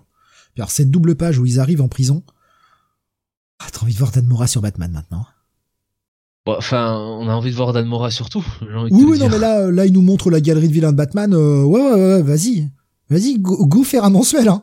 Mais go faire un putain de mensuel, je t'en supplie. Donc, euh, Gog sur un trône, dit Nico Chris. Mais Gog, évidemment, écrit différemment. il, a repris, il, a repris un peu les, un design de, de Power Ranger hein, pour euh, l'un des persos de la Justice League là qu'on voit, la, la, la femme jaguar là un peu là. Ouais, mais euh, comme Batman le dit, il y a des il y a des doppelgangers, enfin il y a des persos qui n'ont pas leur doppelganger sur notre univers, donc ils classent des petits trucs. Et je pense que ça, vu comment Mark Waid a géré sa série World's Finest depuis le départ, ça c'est posé là. Ça resservira plus tard. Ça m'étonnerait que ça ne revienne jamais. Depuis le départ à World's Finest, à chaque fois qu'il nous pose un truc, il s'en resserre. Qu'il nous pose un truc nouveau. Donc euh, hmm, je serais pas surpris que ce soit une nouvelle équipe qui arrive dans l'année ou quoi que ce soit, tu vois, ou qu'il y ait quelque chose en rapport avec ça, tu vois. Je là non, mais vraiment excellent épisode, hein, vraiment très très bon celui-ci. Énorme bail pour moi. Franchement, j'ai vraiment passé un super moment excellent épisode. C'est vrai que bon le le dessin de Dan Mora, la colorisation, euh, bah aide quand même beaucoup forcément. Mais euh, comme tu dis, le scénario de de, de Mark White marche très bien. C'est très bien très bien mis en scène. Il y a un, rythme parfait. Et puis voilà, le mec il maîtrise sa continuité, donc c'est euh, c'est super. Ah ouais non, il a il a vraiment fait le, le lien avec son univers, ce qu'il avait créé dans Kingdom Come, et puis la façon dont l'univers DC a a évolué depuis tout ce temps ça c'est du taf propre quoi. Donc euh, moi je vraiment je trouve ça je trouve ça très cool voilà gros bail et bah, ça va mettre mon petit coup de cœur de la semaine. Je regardais ce que j'avais d'autre. Euh, il y a d'autres trucs qui m'ont bien plu, mais ouais, en fait ça c'est mon coup de cœur de la semaine. Typique le genre de comics que j'aime lire où il y a de la séquence d'action, il y a de, de l'intrigue qui avance, il y a des il y a des concepts, il y a de la continuité, il y a tout ça. Enfin, moi, ça me. Et puis en plus, on a un super dessin. Donc, bah écoute, euh, ouais, ça coche toutes les cases. Coup de cœur de la semaine. Voilà. Euh, donc, euh, bye pour toi aussi, hein, Jonathan. C'est bien ça. Hein. ouais, gros bye. Allez, on va continuer. On va tourner chez Marvel maintenant et on va passer à Doctor Strange numéro 10. Donc toujours écrit par Jed McKay, bien sûr, qui, qui, est en charge de la série depuis la mort du Doctor Strange, la mini puis euh, la série Strange, puis cette série Doctor Strange, qui va s'arrêter, mais qui sera relancée bientôt euh, par la même équipe. Euh, c'est Pasquale Ferry au dessin, Ivor Moore est à la colo, et on a bah, l'affrontement, hein, ce qui était déjà entamé dans l'épisode 9, l'affrontement final entre Strange, Strange qui a fait un pacte avec la, Trinité des Cendres pour acquérir un max de pouvoir, pour pouvoir affronter le général, qui est donc cette version euh, alternative n'ayant jamais existé de lui-même. C'est un peu compliqué, bah vous avez qu'à lire la série, vous comprendrez. Euh, et on a donc euh, bah, cette version du, Docteur Strange qui n'est, se fait appeler le général, hein, qui n'est qu'un guerrier, qui ne pense qu'à la guerre et qu'à tuer et à atteindre son objectif, face à ce Docteur Strange qui a été obligé d'aller à certaines extrémités, faire un pacte avec la Trinité des Cendres pour avoir assez de pouvoir pour pouvoir affronter le, le, général. Et est-ce que en faisant ce pacte, le Docteur Strange ne va pas commencer à virer comme le général? Mais, à la fin de l'épisode 9, on avait enfin le Wand qui débarque. Hein, le Wand est, où il y a Wong et puis toute cette petite clique et notamment le Dr Z. Et alors Pasquale Ferry va se faire un plaisir de nous envoyer son esprit Ditko, voilà, c'est pas du c'est pas du copier-coller de Ditko bien sûr, mais c'est euh, le plus pur esprit Ditko euh, dans cette espèce de bataille qui va se passer sur un espèce de plan astral. C'est du Doctor Strange après tout. Et alors là, on est euh, on est parti au fin fond de, de, de je sais pas quoi d'ailleurs, avec des, des planches et on a des espèces de créatures bizarres et on a des couleurs partout et eh ben écoute, ça envoie bien. La solution choisie pour terminer cet affrontement, je l'ai trouvé très cool très en accord avec la série, très en accord avec les personnages eux-mêmes, et surtout, elle envoie vers la suite, euh, la suite de la série, et la, probablement ce qui servira de relaunch, puisque euh, bah voilà, la, série n'est pas complètement euh, terminée, mais on sait qu'elle va s'arrêter assez vite. Donc euh, non, franchement, c'était super. Il y a, y a des voilà, il y a un final ouvert avec pas mal de, de petites choses là à venir qu'on nous moi, ça me plaît beaucoup. Enfin, je continue à, trouver la série Doctor Strange très cool, euh, bien écrite par euh, par Jed McKay. C'est Jeff qui dit, je ne sais pas avec qui Strange n'a pas encore fait de pacte pour monter en pouvoir. Elle va pas en rester beaucoup. Hein. Elle va pas en rester beaucoup. Peut-être aller chercher du côté de la zone négative, peut-être avec un ou un truc comme ça, ça pourrait être pas mal. Et, Alexa qui dit, c'est donc un peu le War Doctor. Il y en a qui regardent Doctor Who. Ah, mais c'est totalement ça c'est totalement le concept du War Doctor. Et je trouve que la façon dont, euh, McKay l'a amené euh, dans son, dans son récit, c'est plutôt, c'est plutôt logique, c'est bien pensé, et euh, il a vraiment bien raccroché les wagons avec le début de son histoire Death of Doctor Strange qui permet de libérer tout ça. Non, franchement, oui, c'est bah, de toute façon, on pense totalement à Doctor Who quand on voit ça. c'est impossible de ne pas faire le lien sauf si vraiment vous connaissez pas le Docteur Who, bien sûr. Mais si vous connaissez un tout petit peu Doctor Who, bien sûr, vous pensez à ça. Je pense que le clin d'œil est volontaire. Mais en tout cas, ça fonctionne. Pour moi, c'est un bon petit bail cet épisode. J'ai encore passé un très bon moment sur ce titre, comme d'habitude. Euh, on continue, Jonath, avec toi. On va passer sur de l'indé. On retourne sur de l'indé plutôt. Avec la sortie du 146e numéro de Teenage Mutant Ninja Turtles. Oui, avec, gros logo euh, Road to 150. Hein avec Sophie Campbell au scénario, euh, au dessin Vincenzo Federici et une causation de Rhonda Pattinson. Euh, voilà, donc on est toujours sur cette sur cet arc où avec la création donc de, de comment dirais-je de je, sais plus comment s'appelle ce cette espèce de méchant un peu un peu étrange Armagon voilà. Euh, on revient sur la, la jeunesse d'Armagon et dans l'épisode précédent Donatello Vénus et Bob euh, avaient été aspirés dans un trou noir euh, qui euh, vers le futur qui avait été créé par la version future de Bob euh, qui était revenu un petit peu pour euh, bah, pour mettre un plan en place et surtout empêcher euh, bah, Donatello d'agir. Voilà. Et on voyait finalement comment Armagon allait être créé. C'était c'était une drôle de révélation. Là, dans cet épisode, on a bah, Leonardo et April qui qui arrivent sur les lieux euh, après euh, euh, voilà après le départ dans le trou noir de de, de son frère et de, de ses amis et et en fait bon bah ils vont être pris à, ils vont être prises avec le Bob de le Bob du du du qu'on appelle ça du futur. Voilà et et donc ils vont mettre en place euh, un plan pour euh, savoir euh, comment faire pour sauver un petit peu voilà les membres de leur famille disparus. on va voir un petit peu comment le, le Bob du futur communique avec Armagon. Qu'est-ce qui nourrit Armagon? On va retrouver, on va voir Donatello plutôt et Vénus et Bob dans le futur, dans ce trou noir. Et on va notamment les bah, suivre un petit peu leurs aventures dans, cette terre du futur ils vont faire des rencontres euh, euh, ma foi ma foi intéressantes. Euh, voilà, donc je vais pas vous en dire vous en dire beaucoup plus. très bon épisode encore, avec un excellent cliffhanger.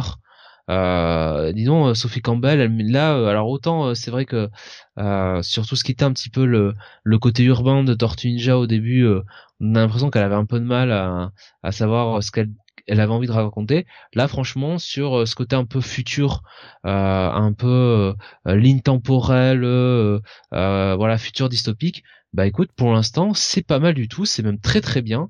Et, et comme le dessin est au rendez-vous, bah pour moi, ce sera un, un gros bail cet épisode. Je peux être mauvaise langue Non, non, non. Tant pis. Tant pis, je vais faire le, le Grinch ou le Krampus de la saison.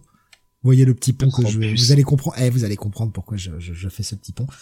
Euh... C'est bien qu'elle sorte les doigts au moment où elle s'en va. Quoi. C'est pathétique. Euh, comme dirait, comme comme disait Pierre Arditi à une époque, c'est lamentable. Voilà. Non, mais euh, non, en fait, je, je trouve ça. là, je, je troll en disant c'est bien, mais tu vois, je, je trouve ça un peu dommage, en fait. Mais ça fait qu'elle part au 150. Hein, oui, ça oui, fait un ça, moment. ça fait Ça un moment fait, que, maintenant, ça fait un. Pff, je bah, depuis le plus, 121, je crois. Tu as dit que ça Ouais, ça fait- s'améliorer. Donc, euh, oui, ça, fait, je- maintenant, je- ça fait plus de deux ans, quoi. c'est c'est du troll, hein, évidemment, mais euh, mais ouais, c'est euh, c'est dommage qu'elle ait perdu du temps à trouver euh, véritablement la voix de ce qu'elle voulait raconter, ou justement, est-ce que sa sa vraie voix c'était pas ce côté un peu euh, un peu tranche de vie et on lui a dit bah non en fait et c'est peut-être pour ça qu'elle se casse. En même temps, elle a fait 50 épisodes, hein, c'est déjà pas mal. Hein. Bah oui, euh, je veux dire, elle aura fait du 100 au 150. Bon, à mon avis, euh, si vraiment, euh, si vraiment elle n'était pas contente de ce qu'on lui demandait de faire, ou si on n'était pas contente de ce qu'elle faisait, je pense qu'elle serait partie il y a, y a longtemps, honnêtement. hein. Ça lui permettra peut-être de se remettre un peu au dessin aussi, et ce serait dommage parce que elle elle a un sacré trait en fait, et ça fait chier de plus l'avoir dessiné parce que moi j'aime beaucoup ce qu'elle fait visuellement. Oui, mais peut-être qu'elle va faire un projet à elle, hein, euh, où à la fois elle sera euh, euh, au scénario, au scénario et dessin. Hein. Rubius nous dit j'ai plus l'impression qu'elle se sort les doigts dès que les autres sont revenus pour chapeauter ce qu'elle faisait. Peut-être, peut-être aussi qu'ils l'ont laissé un peu trop libre, sans trop de guidance éditoriale, et que maintenant les mecs ont remis un peu le truc pour l'Armageddon noir en disant on repart un peu sur les rails, etc. Et que du coup, elle avait peut-être besoin d'un petit peu de, de cadre éditorial aussi pour euh, bah, pour pas qu'elle se disperse. Ouais, pas convaincu. Oui, je non vraiment c'est de l'interrogation. Hein, c'est euh, la question ouverte qui attend pas forcément euh, une réponse, mais euh, bon en tout cas si, si elle soigne la fin de son run, c'est cool, c'est cool. Est-ce que t'as une idée de ce vers quoi ça va pour le numéro 150, le grand bank du numéro 150, j'imagine? Ben, pas vraiment en fait. Y a pas assez d'indices pour le moment, parce que vu qu'ils mettent ce gros tag Road to 150, tu vois. Et je sais pas. J'ai pas, euh, j'ai pas d'idée. Euh, et ben donc un, un bail, hein, c'est ça que t'as dit? Un gros bail, ouais. Allez, on continue avec du DC, et c'est là que je venais, là, cette transition Krampus, le Batman Santa Claus Silent Night numéro 3. Et oui, je continue ce titre, je continue, parce que c'est fun. Voilà. Moi, J'ai pas besoin de plus, en fait, c'est fun, ça me fait passer un bon moment. Veux-tu? Euh, Jeff Parker est au scénar, Michel, euh, Michele Mandini et euh, Trevor Ersine sont à la partie graphique colorisée par Alex Sinclair. Donc on a toute la petite bande hein, euh, de euh, Batman, Superman, tout ça qui euh, aide Santa comme il peut à essayer de d'empêcher Krampus de ressortir toutes les menaces nordiques euh, euh, qu'ils ont enfermées depuis de nombreuses années maintenant que Krampus est libre euh, de, sa prison dimensionnelle. Et bah là, cette fois-ci, on va s'intéresser, en tout cas pour le début de cet épisode, on va s'intéresser à d'autres acteurs qui vont rentrer, et vous les voyez sur la cover, on va avoir notamment O-Girl, Wonder Woman, mais aussi... Alors c'est Joe, mais je sais plus son nom de famille, enfin vous savez, la, la Green Lantern euh, qui avait eu euh, sa propre série et qui était devenue euh, la fameuse chef des, des Green Lantern là, pendant un temps, alors qu'elle a zéro expérience. Euh, qui, qui vont défendre un petit peu la ville contre une attaque de harpies, mais pas des harpies telles que la mythologie Wonder Woman les connaissent, mais la, des harpies qui sont plutôt des harpies nordiques. Et bah, Wonder Woman va trouver une, une belle solution pour arriver à calmer tout ça, tandis que bah, de l'autre côté, euh, bah, l'équipe de Batman va rejoindre Santa euh, là où ils peuvent, parce que Santa leur envoie de l'aide, et euh, bah, c'est quoi l'aide de Santa? Ce sont des elfes petits elfes qui fabriquent les jouets. Sauf qu'ils sont peut-être pas exactement comme on les imagine euh, dans la voilà le- les petits lutins là. Non non, c'est pas pas exactement la même chose. Ils sont un peu plus un peu plus grands. Et c'est le moment où Superman va briller un peu parce qu'il va y avoir du, du, du combat contre de la contre des gros monstres. Ça tabasse, Krampus commence à vraiment dévoiler son plan. C'est rigolo. Franchement, c'est rigolo. Ça se laisse bien lire. Visuellement, ça tient totalement la route. En même temps, enfin, je veux dire, je, je m'attends pas à un traité de philosophie quand je lis Batman Santa Claus, quoi. Déjà, sur le papier, rien que le nom de la série, tu te dis, bon, t'auras pas volé très haut. Et franchement, Jeff Parker a fait un taf totalement honorable, en rendant ça très correct, en faisant une histoire qui se tient. Il y a des petits moments de fun, sans jamais que ce soit euh, trop lourd en termes de blagues. Ça fonctionne. En plus, la série a le bon goût de sortir en hebdo, donc ça va assez vite et on n'a pas trop le temps d'oublier ce qui s'est passé dans l'épisode d'avant. Je pense que la série souffrirait si elle sortait en mensuel. Parce que oui, c'est sympathique, c'est du bon check-it. Ça va pas au-delà. Pas du bail, quoi. Et c'est absolument pas du coup de cœur de la semaine, mais c'est agréable à lire. Je pense qu'en édition collectée, ça fera un bon petit épée, en fait. Voilà. Vous trouvez ça à 10 balles, ça vaut largement le coup. Voilà, donc un petit check-it. Il y a, rien de plus à en dire, mais c'est, franchement, c'est agréable. Un bon petit event d'hiver. Auto-contenu. On parlera d'un autre crossover tout à l'heure où c'est pas exactement la même chose, quoi. Euh, Jonathan, je reviens vers toi sur le Uncanny Avengers numéro 5. Uncanny Avengers numéro 5. Pourquoi? Parce que c'est le dernier numéro. Voilà, donc euh, avec la révélation de qui est Captain Krakoa. Alors en ah, l'occurrence, c'était. Je redis aller le lire. C'était à la fin de l'épisode 4, hein, en l'occurrence. Euh, c'est toujours scénarisé par Jerry Dugan avec des dessins de Javier Garon et une colorisation de Maury Hollowell. Euh, donc voilà, on est sur la partie finale de, de cet arc entre les Uncanny Avengers emmenés par Captain America, Deadpool, Pinance, Psylocke, Quicksilver, Rogue et Black Widow et donc euh, bah, le, le Captain Krakoa, n'est-ce pas? Non pas le Captain Krakot, euh, le Captain Krakoa. Et donc euh, bon, on est sur un affrontement solide, alors qui permet des bons moments. Hein, Jerry Dugan sur avec Deadpool. Franchement, allez, même moi qui suis pas fan de Deadpool, il y a des moments où j'ai bien rigolé quand même. c'est une bonne utilisation du perso. Une très bonne utilisation même à un certain moment là j'ai j'ai du mal à comprendre et puis quand j'ai compris je me suis dit ah ça c'est intelligent voilà on a un petit featuring du Kingpin dedans eh ouais ma foi. Donc ça c'est toujours bon à prendre. Euh, et puis on a un final. Euh, euh, ben on a un final assez intrigant parce que finalement bon l'histoire se finit là-dessus et on part sur Fall of Mutant mais en même temps bon il y a des éléments qui pourront être repris et qui j'espère notamment un sera repris parce que ça sera ça sera plutôt pas mal alors je vais pas vous révéler évidemment l'identité de Captain Krakoa parce que bon écoutez, pour ceux qui euh, ceux qui veulent avoir le. Oui, oui, on va pas le révéler. Je, suis allé le, feuilleter là pendant que tu en parlais, tu vois. Euh, je suis allé feuilleter l'épisode. Donc j'ai vu la révélation. Au départ, j'ai fait oh, ouais. Et en fait, vu ce qu'ils ont fait sur la fin, et ah donc les portes qu'ils laissent ouvertes, ah ouais, ça se tient. Il y a quelque chose, euh, il y a quelque chose qu'on peut réutiliser et qu'il faudrait réutiliser, je pense. En fait, enfin, c'est vrai qu'au début de l'épisode 5, la, la révélation, enfin, euh, comme en, fait on, a la révélation à la fin de l'épisode 4, euh, c'est dur au départ de comprendre vraiment euh, qui est, enfin en fait Captain Krakoa. Enfin, je sais pas si je l'exprime comme ça. En tout cas, si c'est cette version là en fait, voilà, c'est mieux explicité dans à la fin de l'épisode 4. Et effectivement, voilà bah oui, ça, cette fin là, c'est pas mal. Hein, ça donne, ça donne une bonne porte d'entrée pour pour un auteur derrière. Hein. Ouais, je pense qu'il y a quelque chose à écrire avec ça. Donc honnêtement, euh, euh, j'ai pas, j'ai pas, j'ai pas passé plus de temps là-dessus. Euh, bah bonne fin, euh, bonne fin de, de mini-série. Euh, bien dessiné. L'épisode 4 était quand même mieux dessiné. je crois que c'était pas le même, c'était pas le même dessinateur. Ah si, pourtant c'était le même. Ou c'est la couve. Un peu plus pour finir. Ah je sais pas. Bon c'était, ouais. Bon mais globalement ça restait correct hein, ce dessin il n'y a pas de problème euh, et puis euh, puis voilà euh, bon bon scénario bonne révélation et ouais chouette mini série que vous pouvez pourquoi pas aller acheter quand ce sera ça sortira en français si si Panini la, sort en, en relié au final pour moi ce sera cet épisode un bah quand même un petit bail voilà un petit bail cet épisode et euh, et finalement un petit bail quand même euh, sur euh, sur cette cette mini série. Voilà.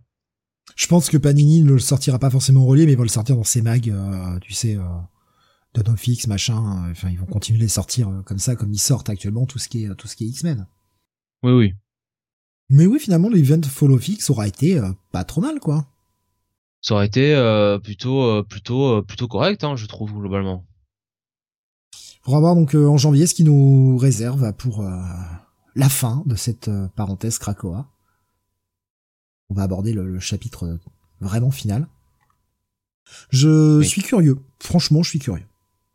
Voir comment ils vont sortir de tout ça. Est-ce qu'il restera après, surtout? Parce que c'est aussi ça le... Euh, on revoit des X-Men, euh, des, des X-Men en juillet selon Bleeding Cool. Euh, reboot pardon des, des X-Men. ouais, bah de toute façon oui, on l'a, on avait vu déjà, on avait vu les premiers visuels. oui. Les premiers visuels bon, faudra voir ce que ce qui, ce qui va donner tout ça parce que il y a des choses qui sont pour le moins intrigantes, il y en a d'autres où tu te dis ou putain attention retour en arrière qui euh, pas que cette parenthèse Krakoa n'ait jamais eu lieu au final parce que ça fait quand même 4 4 5 ans que ça dure maintenant. Donc tu peux pas effacer 4 5 ans comme ça quoi et faire comme si de rien n'était. Faut qu'il y ait des des conséquences à tout ça mais euh, voir comment ils vont finir. Je. À, noter que bon, on a quand même euh, Fall of the House of X qui arrive euh, le numéro 1 euh, dès, dès le 3 janvier. Hein. Donc, ouais, c'est le début, le début janvier. Voilà. Hmm. Donc, en même temps, bien sûr, le Batman 141, Steve, évidemment. Rien à foutre. Ah, j'en ai toujours rien à foutre. Hein. Tu peux, tu peux me le proposer chaque semaine, j'en aurais toujours rien à foutre. Jusqu'au bout, j'essaierai. Jusqu'au ah, bout. mais c'est fini pour moi, Zartsky, euh, sur Batman. C'est terminé. C'est... Ciao.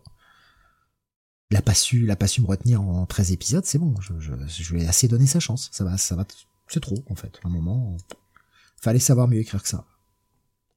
Donc, euh, bah, un bail ou un check-it pour ce numéro 5 et ce dernier numéro de Nickel Rogers. Un petit bail. Un petit, bail. Ouais. Allez, la suite, c'est le Green Lantern War Journal numéro 4. Euh, la série sœur de, euh, de Green Lantern, où on suit euh, bien sûr le personnage de John Stewart. On a au scénario Philip Kennedy Johnson, au dessin un certain Montos, voilà. et à la colorisation Adriano Lucas. Est-ce que Montos t'a amené un déclic fraîcheur? Ah c'est vrai que c'est relativement frais dans cet épisode. Donc visuellement, ça tient la route. Euh, ça va ouvrir sur la planète Durla avec euh, une, race extraterrestre qui va s'occuper euh, des, des, des pauvres Durlans qui sont bah, qui sont vraiment pas bien. La planète a été ravagée, les mecs sont tous en haillons et tout. Et ce alors je, je sais pas exactement quelle race c'est, mais ça ressemble fortement à Despero. Alors c'est le fameux Lord premier Taros, hein. ça, ressemble un peu à Despero, c'est pas exactement ça, mais ça y ressemble beaucoup. Cette race qui va les aider. Et oui, cette race extraterrestre qui va les aider parce que euh, bah, qui font partie de la, United Planets, ceux qui contrôlent maintenant les les Green Lanterns. Sauf qu'ils sont là, euh, bah on voit que c'est des enculés. Hein. Là, euh, là, y a pas de doute. Hein. C'est, c'est les méchants, c'est les méchants. On le sent hein, de toute façon depuis le départ que euh, depuis l'espèce de reboot de cet univers Green Lantern, depuis qu'ils ont pris le contrôle d'Aura et qu'ils ont bloqué, qu'ils ont banni le secteur 2814, euh, hein, le secteur de la Terre, euh, les mecs, bon voilà, on sent qu'il y, y, y a, une couille. Là, on nous place des pions. ce que j'aime bien, c'est que oui, John Stewart a son propre arc avec les, j'allais dire les Radiant Black, c'est putain, c'est les Radiant of the Dead, je crois, qui s'appelle cette nouvelle force. Cette espèce de, de un mélange de, de, Black Lantern mais venu d'un autre univers parallèle qui euh, bah, qui convertit un peu les âmes et qui convertit les lanternes et qui euh, qui font que bah, ça devient une espèce de oui un peu un peu comme le bah, comme les Black Lanterns quoi, des espèces de créatures mort-vivantes intuables. Et ce pauvre John Stewart, il a été lui euh, contaminé par cela dans l'épisode précédent et il va devoir apprendre à essayer de gérer tout ça et à ne pas succomber à ce pouvoir. Pendant que la United Planets euh, s'aperçoit que un des, des Green Lanterns envoyés sur Terre, celui, ceux qui étaient venus chercher John Stewart depuis le départ, un certain Varon, euh, bah, est manquant et ça, ça leur plaît pas du tout. Ça ne plaît pas du tout aux chefs des, United Planets qui veulent, euh, qui veulent le récupérer absolument. Parce que de toute façon, ce secteur 2814, ça fout la merde tout le temps.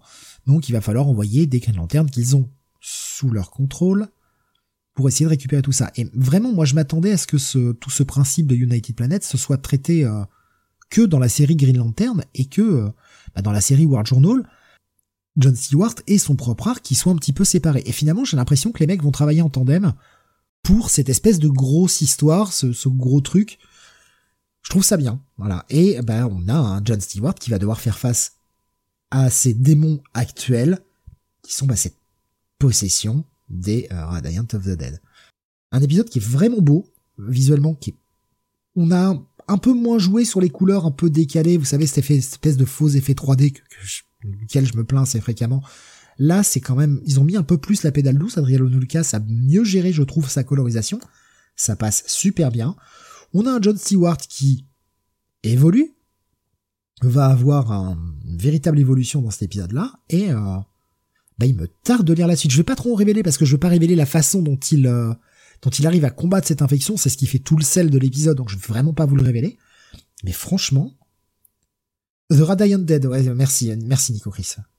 Euh, j'avais j'avais plus le nom exact en tête. Franchement, euh, World Journal, j'étais pas super convaincu. Le début qu'on avait eu dans les backups, se dit bon, faut voir ce qu'ils vont en faire.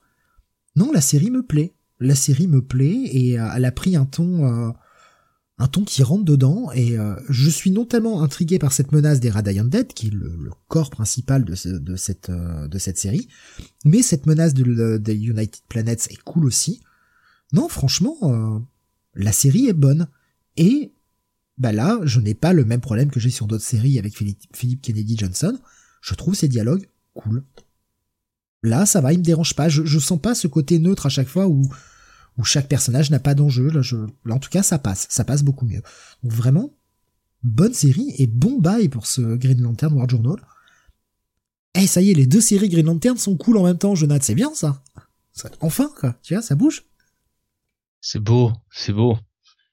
Ruben me dit, ça me donne presque envie de lire du GL. Ouais, franchement, ouais. Zap les deux premiers épisodes de, de Jeremy Adams passe après, euh, commence à partir du 3, là, après Night Terrors. Très bien. Et ça va de mieux en mieux. D'ailleurs, le dernier épisode était excellent. Euh, et là, Green Lantern War Journal, très cool aussi. Donc, euh, non, non, franchement, super. Donc, bon petit bail pour ce War Journal. Jonath, on va retourner chez Marvel. Ah. Voilà. Ah, bah oui. The Amazing Spider-Man 40 avec cette couverture on a l'impression que Spider-Man et euh, Tombstone vont affronter des Transformers. Voilà, encore du grand John Romita Jr.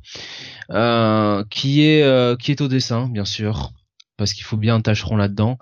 il est accompagné de Zeb Wells, évidemment, au scénario et à la colorisation Marcio Menis. Donc c'est la suite de Gang Wars. alors, est-ce que tu te souviens de ce gang qui avait dans euh, Okai, tu sais, dans la série de, de Mad Fraction, là, tu sais. Ah, les, les, Russes en euh, jogging, là? Ouais, voilà. Donc euh, on les retrouve là, enfin on retrouve des mecs en jogging, en jogging rouge, donc ça va être un peu ça. Euh, et euh, donc ils vont s'attaquer aux aux hommes de putain le Mister Négative. C'est rigolo qu'il ait été les chercher, tu vois, ça c'est rigolo. Bonne chance à eux, sauf que bah qui vient faire la police? Qui est le rasoir de l'homme, le type rasoir de service, évidemment, c'est Tombstone, accompagné euh, de ses euh, deux acolytes, euh, de, des deux membres de sa tag team, Steve, Spider-Man et She-Hulk. Voilà. donc et les trois mettent une branlée quand même hein, à la bande des survêtes qui puent. et Tombstone fait part de son plan à Spider-Man. Ensuite, on a euh, donc toujours euh, Hammerhead euh, qui est en train de ramasser ses dents au sol, la tête en sang, avec Madame Masque qui continue un petit peu de jouer avec lui. voilà, on a Janice qui eh bien prend son rôle de successrice à Tombstone Hacker. voilà ce qui lui ce qui lui fait changer de costume. Euh, et alors là, vraiment, euh, John Romita Jr., euh, je sais, sais pas quoi. Enfin, franchement, et quand, on pense qu'il peut faire, qu'il a atteint le pire, en fait, il peut faire pire encore. C'est ça qui est incroyable. Heureusement, il arrive encore à bien dessiner Spider-Man, hein, ça tombe bien. et Tom Stone, voilà, explose son plan à Spider-Man, lui parle du retour de Fisk. Évidemment, Spider-Man pense au retour de, de la Rose, puisque souvenez-vous, au début de ce run de Zeb Wells, euh, Spider-Man euh, avait euh, mis en déroute la Rose et avait donc du coup involontairement fait le jeu de, Tombstone. Voilà. D'ailleurs, Tombstone lui rappelle ironiquement, depuis, il essaye de s'enlever la, réputation que il a Spider-Man comme allié. Alors, et, donc là, ça va être un peu compliqué. Donc voilà, on va voir le plan de Madame Mask qui se met un petit peu plus en marche. C'est Madame Max que Mask qui a vraiment ben, qui a pensé à tout, voilà, on va le dire comme ça. Euh, et puis surtout, on va avoir cette euh, révélation finale, ce cliffhanger de fin là, qui mine de rien fait un petit peu envie quand même. J'ai l'impression qu'en plus, euh, c'est la meilleure page que John Romita Jr. a dessiné à peu près depuis Man Without Fear. Donc ça, c'est quand même, c'est quand même appréciable. Et double révélation qui marche assez bien, surtout avec le teasing pendant pendant tout l'épisode. Et au final, eh ben, à ma grande surprise, ce gang voir euh, se passe plutôt bien jusqu'à présent. Alors bien sûr, ce n'est pas du grand comics, hein. Faut rappeler que c'est quand même Zeb Wells qui scénarise ça. Mais pour l'instant, c'est plutôt bien fichu. Euh, on a euh, plusieurs camps qui, qui s'opposent. On a quand même plusieurs personnages Marvel en plus là qui vont arriver, qui, vont mettre un peu l'ambiance là-dedans. Ça fait plaisir. Euh, moi, franchement, depuis le début de ce, ce, ce, cet event, je prends, je prends du plaisir. Et, euh, le numéro 41, en vue de la couverture, devrait beaucoup m'en donner aussi. Euh, donc, euh, écoute, euh, franchement, je suis, je suis sur un check it plus limite tendance buy, hein, limite petit buy. C'est vraiment le dessin de, de Romita qui, qui pêche, quoi. Enfin, vraiment, je sais pas, quoi. Hein. vraiment, ce mec, faut arrêter de lui donner des grosses séries, quoi. L'anatomie selon John Romita Jr. c'est du Picasso, mais c'est involontaire, nous dit Nico Chris. Non, mais je sais pas. Hein. Il y a tellement de bons euh, bons dessinateurs. Imagine-toi, tu fais un gangwar avec du Dan Mora dessus. Euh, ça pas la même gueule, hein. Je pense que c'est le côté euh, c'est le côté légende de, Romita, quoi. Légende, légende. Euh, non, mais à, à, ce moment-là à ce moment-là, si tu veux, bon, on fait le prochain Batman, au lieu de mettre Robert Pattinson, on met Robert De Niro, quoi. Voilà, c'est une légende, hein. Ah, c'est pas, c'est pas, c'est pas comparable pour moi. Enfin, là, on met un dessinateur euh, légendaire qui a, qui a beaucoup œuvré sur Amazing. Euh, voilà, puis il y a le nom Romita, il y a tout ça, donc euh, voilà, c'est, c'est la, legacy, tu vois. Après, en tant qu'acteur, je trouve que c'est pas exactement la, même chose. Oui, mais si tu veux, c'est une légende, euh, Robert De Niro, mais au bout d'un moment, il y a des choses qu'il peut plus faire. Moi, je me souviens de The Irishman, ils avaient essayé, tu sais, euh, via euh, la, du CGI, de lui faire jouer son rôle pendant toute sa vie. Et le mec, tu fais Robert De Niro à 30, enfin, tu, il joue un personnage de 30 ans, euh, alors que c'est Robert De Niro à 70 balais passé, voire 80 ans, quoi. Ça marche pas. Le mec, il arrive, justement, il arrive pas à marcher. Bah, c'est pareil. Romita Junior, il a plus le coup de crayon pour ça. Donc, euh, voilà, il faut mettre euh, quelqu'un d'autre. Et, et, le coup de la légende, je veux bien la légende sur un autre titre. Mais sur The Amazing Spider-Man, qui est quand même le flagship title, on ne cesse de le dire, de l'univers Marvel, euh, t'as pas besoin, t'as pas besoin de mettre Romita. En plus là, c'est Rapita, putain. Ouais, mais j'ai envie de te dire que c'est raccord avec la merde que, euh, des scénars. Alors, oui, peut-être que cet épisode-là est bon, mais ça fait combien de passes depuis le début de, la série? C'est raccord avec ce qu'écrit Zeb Wells, hein si, tu le vois comme ça, euh, moi je... moi je sais pas, il a, il a un niveau aujourd'hui qui ne mérite pas d'être sur un gros titre, sans flagship title, quel que soit le, quel que soit le scénar, je suis désolé, quoi. À ce moment-là, euh, mets-moi Marc Bagley, quoi. Mets-moi Marc Bagley sur Amazing, et voilà. oui, oui, je pense qu'on a tous envie de ça, quoi et, et mets-moi John Romita sur euh, le Spider-Man de Dan Slott. Quoi. Ah, je, je, je, dis pas, je dis pas que c'est un bon choix en fait. Hein. J'essaie juste de, de comprendre pourquoi ils ont fait ce choix-là. Euh, déjà rien que quand on voit les covers où euh, le mec, enfin si ça c'est du Romita appliqué sur les covers, merde quoi. Merde, non, si mais... ça c'est du appliqué, qu'est-ce que c'est l'intérieur? Non mais j'ai mis j'ai mis trois heures hein, à comprendre qu'est-ce que c'était ces ces, ces espèces de personnages quoi parce que moi je pensais que c'était des, des vraiment des transformers hein. Non mais ouais c'est c'est c'est pas bon. Après je te rejoins sur le fait que Gangwar écoute pour le moment c'est plutôt pas mal. Alors moi je lis pas la série principale parce que le juste le first euh, first strike m'avait dégoûté. Dès que Spider-Man est apparu j'ai fait bah non en fait c'est terminé pour moi adieu. Par contre sur les tie euh, que je lis c'est cool. Le Luke Cage est correct et le Daredevil était très sympa donc euh, au moment euh, ça va. mais j'évite Amazing. oui, bon, je triche un peu, mais. Aucun courage. ce que t'en dis, oh bah, non, non. En fait, j'ai plus envie de faire d'efforts, quoi. Pourquoi je ferais d'efforts pour des hein. scénaristes qui respectent personne? Je vois. On Ils respectent pas, leur lecteur. Euh, bah, s'ils respectent pas leur lecteur, je vais pas le respecter, en fait, à un moment, quoi. Comme Zarski sur Batman. Oui, c'est dit avec un sourire narquois, en fait. ça ne se voit pas, ça ne se voit pas à l'audio, mais. C'est lamentable. Ah, vous, êtes quand même, Monsieur Steve, vous, êtes quand même euh, la, la voix de référence sur l'univers comics en France. Les gens attendent de vous votre avis surtout. Voilà. Ben, mon avis il est donné. Bon, si je vais pas lire le titre, c'est qu'il n'en vaut pas la peine à mes yeux. voilà. Bon après pour référence, on repassera quand même.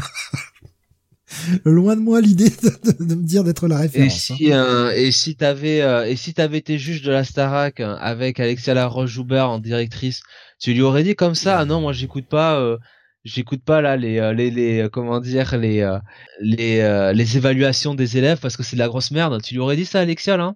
Ah mais moi j'aurais déjà même pas signé pour ça, donc voilà. Ah. si, Alexia, le ridicule ne tue pas et euh, il y a bien longtemps que je serais mort sinon. Mais j'ai quand même encore un peu d'amour propre si tu veux. Et aller foutre mon cul à la Starac, et eh ben putain va falloir se lever tôt. Ou va falloir me payer très cher. Imagine-toi euh, dans tes euh, matinées ramassage scolaire, t'as Alexia Joubert qui descend du bus là comme ça, hop, et qui vient te voir et qui dit Monsieur Steve, parce que c'est pas Steve, c'est Monsieur Steve. J'ai besoin de vous. J'ai besoin de votre oreille à la Starac. Voilà il va falloir un certain nombre de zéros et plus que de, y a de doigts sur une main. Alors, alors, euh, écoute. Ah merde, mais euh, je te dis, moi, j'ai, un amour propre et là, ça, euh, c'est contraire à toutes mes valeurs, quoi. Je crois ils sont prêts à mettre le prix, hein. C'est la Starac, hein, Universal, tout ça, hein. Alexia, ah, elle a les entrées, hein. S'il y a plus de 5 zéros, je peux, on peut discuter, mais en dessous, je. Et puis, et puis maintenant, je te rappelle qu'elle a Fort Boyard, donc elle peut te, peut te mettre des, des boyards en pourboire, hein. Ouh, ça vaut rien, les boyards. T'imagines aller acheter ton pain en boyard, ta, ta boulangère va te prendre la pièce à te l'acheter dans la gueule, ouais, mais cassez-vous. euh, donc ouais, un, un quoi, un, un check it plus à cause des dessins en fait, tu vas pas au bail à cause de, de la partie graphique. Ah non, avec les méchancetés que t'as dit, je mettrais un bail maintenant. J'ai changé. ok, si tu veux. Donc un bail. On va rester sur un bail sur ce Amazing Spider-Man. C'est assez rare pour le souligner. Allez, on continue avec du euh, Image que tu n'as pas été lire, Jonath. Quelle indignité. Oh, alors, je l'ai, je l'ai. Figure-toi que je l'ai, euh, je l'ai lu hein, et je l'ai pas mis parce que je me suis dit non, ça va pas le faire. Euh, on a, on va avoir trop de reviews, donc voilà. Bon, on en a que 16. Bah, mais tu, tu l'as pas mis, tu t'es pas mis sur le conducteur. Moi, je pensais que tu ne l'avais pas lu. Shift, Shift qui est un one shot. Euh, je, me suis pas rajouté. D'ailleurs, il y en a un autre que, que j'ai lu et, et, que j'avais pas mis, euh, espérant qu'on n'allait pas faire la review. Mais bon, visiblement, je vais devoir me la faguer quand même. Beaumasque qui nous dit c'est un spin-off à Radiant Black. Euh, c'est dans l'univers de Radiant Black, tout à fait. alors, c'est un one shot, mais pour ceux qui auraient acheté la série Image, vous savez, qui était en 12 parties Image avec un point d'exclamation, qui était en fait une collection de petites histoires, une anthologie en 12 numéros, c'est en fait un reprint de toutes les histoires de Shift qui sont parues dans ce Image. Donc, si vous aviez suivi la série Image, là où c'est un peu euh, mesquin et que ça va vous forcer à racheter le bouquin, c'est qu'il y a un petit chapitre inédit. Voilà. Mais euh, sinon, il y a cinq chapitres euh, qui étaient donc il y avait quatre chapitres publiés dans Image et un chapitre inédit pour ce one shot. Tout est scénarisé par Kylie Higgins. On a sur le chapitre 1 et 5 Daniele Di Nucciolo euh, à la partie graphique et Walter Bayamonte à la partie à la colorisation. Le chapitre 2 dessiné par Francesco Mana et Danilo Beirut, euh, colorisé par Marcello Costa. Euh, Geraldo Borges dessine le troisième chapitre, euh, colorisé par Mark Engelert, pardon. Et le quatrième chapitre est dessiné par Chris Evanuis et colorisé par Sian Vegers. Qu'est-ce que ça raconte Shift Alors oui, c'est dans l'univers de Radiant Black, et en fait, on va s'intéresser au personnage bah, de Shift. Pour ceux qui ne voient pas, c'était l'ennemi qui a affronté euh, Radiant Black, surtout le troisième, quatrième arc. Euh, ce mec là qui se téléporte et qui rechargeait euh, en fait les armes récupérées par 001 en étant près du Radiant Black et qui l'a affronté, qui avait monté son petit gang avec d'autres personnes, etc. tout cet ennemi-là. Et on va découvrir un petit peu, à travers ces différents chapitres, justement, l'origine de Shift, pourquoi il fait ça, pourquoi il en est venu à faire ça, qui est le personnage, et, euh, et quelles sont les missions qu'il a fait, qui, euh, où le mec a monté plus ou moins son espèce de, de petit consortium euh, de vilains, quoi. Et je dois dire que, bah, franchement, la lecture était plaisante. Et là où j'en avais marre de Shift dans la série principale, je me dis putain ce perso, je commence à en avoir marre de le voir, enfin il passe son temps à l'affronter, et le perso était pas plus développé que ça dans Radiant Black, bah là on comprend mieux un peu le perso. Je dis pas que c'est pas toujours un gros sac à merde et qu'on a envie de le voir crever, mais on comprend un peu mieux le perso. Ah, avant de passer sur le chapitre inédit, euh, qu'est-ce que t'as pensé de, de, ce, de cette origin story du coup du personnage de Nat? Ben plutôt euh, plutôt bien fichu quand même. Je trouvais que c'était euh, c'était pas mal. On sent de toute façon hein, dans cet univers de Radiant Black, ils arrivent toujours à trouver des des euh, des bonnes origin story. Alors du coup qui des fois peut être un petit peu gênante parce que bon ah, le, but c'est peut-être pas de c'est peut-être pas de trop s'attacher quand même au personnage, tu vois ce que je veux dire? Hmm. Bien sûr. Ça reste un ennemi. C'est ça, c'est-à-dire que autant Satomi, euh, ça se ça se comprenait, autant pour Shift, on peut on, peut y aller à fond quoi. En fait, tu vois, on peut on peut se dire allez, euh, faisons-en un connard quoi. C'est pas c'est pas grave, hein, j'ai envie de te dire. Et oui, là, bon, là c'est un bon connard. Hein. là, c'est un bon connard. Moi, je dirais que c'est un un connardé, tu vois. Mais on lui a rajouté une petite couche qui explique peut-être pourquoi le mec est un connard, même si on n'a pas toutes les réponses. Plutôt agréable. Et de plus, et de plus, et alors là, c'est la petite, le petite cerise, hein, le chapitre 3 qui nous montre une mission de Shift qui va relier tout ça avec No One. Ouais, alors ça, disons, ça, je l'ai pas, je l'ai pas vu venir. Moi non plus. Moi non plus. Et euh, bah, No One était annoncé, euh, enfin, c'est Kylie Higgins, hein, c'était annoncé euh, plus ou moins dans ah, l'univers dans l'univers Black dans l'univers mais c'est vrai que bon euh, pour pour lire la série hein, qui est très bonne hein, du reste hein, je, vous invite à, le lire No One c'est quand même plus un tu vois un polar euh, thriller urbain quoi enfin euh, on est assez loin quand même de, de, ce qui se passe dans dans Run Black. C'est oui, alors oui, on est on est loin, mais effectivement là, ça l'a lié. Euh, J'ai trouvé ça cool d'aller faire l'effort de lier le truc, parce que oui, No One était annoncé dans l'univers à Diane Black, mais alors j'ai quand même trois épisodes de retard sur No One. Euh, il faut que je rattrape absolument. Mais c'est vrai que jusqu'à présent, le lien avec l'univers Radiant, il était pas là, quoi. Alors, ça ne t'étonnera pas que les trois épisodes euh, que tu as en retard sont évidemment les trois meilleurs euh, épisodes de comics de l'année. Voilà. Oui, oui, évidemment. évidemment. Surtout, surtout, restons réalistes hein, jusqu'au bout. Et donc, alors par contre, il y a un lien avec avec euh, merde euh, Dead Lucky. Alors comme j'ai pas du tout suivi Dead Lucky, je sais, je l'ai pas forcément vu. Est-ce que c'est la, la meuf au violon là? Le lien avec Dead Lucky? Euh, Oui, euh, moi j'ai pas beaucoup lu Dead Lucky, hein, donc je peux pas non plus. mais oui, c'est un peu, c'est un peu lié à ça. Ouais. Ok, j'étais pas sûr. Je me suis dit bon, ça doit être ça parce que c'est vraiment le seul perso que je connais pas. Mais ouais, Dead Lucky m'avait pas intéressé, donc. Oui, ça m'intéresse bah, toujours pas d'ailleurs. Ouais, mais Dead Lucky, c'est un... Le problème, c'est que c'est une série, encore une fois, qui... Euh... C'est déjà, il y a peut-être un trop-plein voilà de séries euh, dans l'univers de Radiant avec euh, Dead Lucky hmm. et puis euh, c'est voilà c'est l'illustration que bon au bout d'un moment euh, t'as besoin quand même d'un personnage fort quand même pour pour pour porter un peu ton pour porter ton comic quoi et c'est pas vraiment le cas sur Dead Lucky, à mon sens. Et puis on a le chapitre 5. Qui là n'est pas de l'origine story, mais qui va raccrocher les wagons avec la Catalystoire et qui va nous montrer comment Shift va intégrer la Catalystoire. Et je dois avouer que ça, je l'ai pas vu venir. Et ça rajoute une couche pour Radiant Black, justement, au-delà de la Catalystoire. Et je vais pas en dévoiler trop parce que voilà, il y a quelques quelques éléments, quelques petits euh, de situation. Je suis un peu, je suis un peu circonspect en vrai. C'est euh, par rapport à la, à la forme que ça prend? Non, non, c'est-à-dire que moi j'aime beaucoup l'idée, mais j'espère que en fait le comment expliquer? Le enfin le personnage qu'on voit dans cette partie, je vais pas dire lequel, euh, j'ai pas nécessairement envie de, tu sais, de le voir, euh, comment dire, euh, faire un heel turn. Voilà, je vais dire comme ça. Tant pis. Tu vois? Alors, sans trop en dévoiler, parce que, enfin, là, je, mais je voudrais quand même essayer de partager un peu ma pensée. Je, je trouve que sur ce perso-là, il y a une grosse, grosse inspiration de Invincible. D'accord. Euh, ah, ce serait pas étonnant, hein. En même temps, Radiant Black, euh, bon. Euh. Je t'ai mis pourquoi euh, en privé, Jonathan, parce que du coup, je vais pas le dévoiler là, parce que ce serait trop, ce serait ah. trop spoil. Hmm.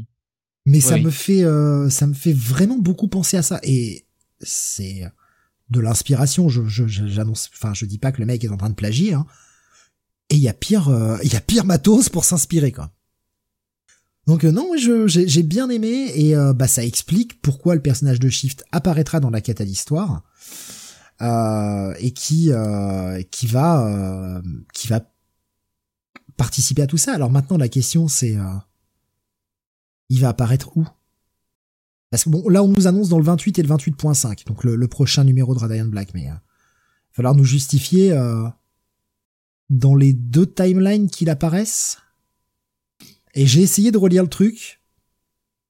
J'ai pas réussi à discerner quelle timeline est la vraie. J'ai l'impression, j'ai l'impression que ce qui fait le recrutement de Shift, ce serait la deuxième timeline, la timeline du point 5. Donc la timeline Nathan. Oh. écoute, on parle de 300 soldats morts, tu vois. Oui, mais moi j'ai euh, vu une, j'ai vu une astérisque et apparemment c'est 300 euh, soldats morts euh, dans un autre pays, pas très très loin d'ici. J'ai l'impression que ça renvoie aux événements du camp. Alors je sais pas, c'est peut-être moi qui tire un lien là où il y en a pas. Je veux dire, il y a des robots qui attaquent partout, donc il y a peut-être 300 soldats morts sur sur, sur toute la ville de Philadelphie. Mais je, je, me demande si ça fait pas référence à. À Philadelphie, c'est les morts. Bah c'est c'est à Philadelphie que ça se passe, non? Ou c'est à Boston? Chicago. Ah Chicago, oh Chicago, putain oui.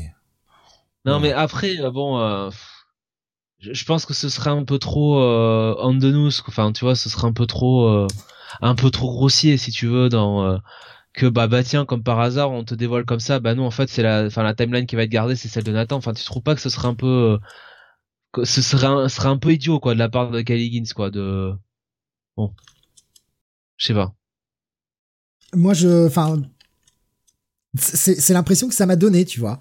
Parce que bah du côté de la timeline de Marshall il a quand même euh, sauvé la majorité des soldats quoi alors que bah du côté de la timeline de Nathan le camp il est totalement mort. Pour ça que j'ai j'ai fait ce lien. Maintenant maintenant c'est peut-être une fausse piste. Il y a peut-être 300 euh, euh, soldats qui sont morts parce qu'ils ont essayé de défendre les rues et voilà. Peut-être 300 morts hors champ quoi. Je sais pas. Mais j'espère que je me trompe. J'espère vraiment, vraiment, vraiment que je me trompe.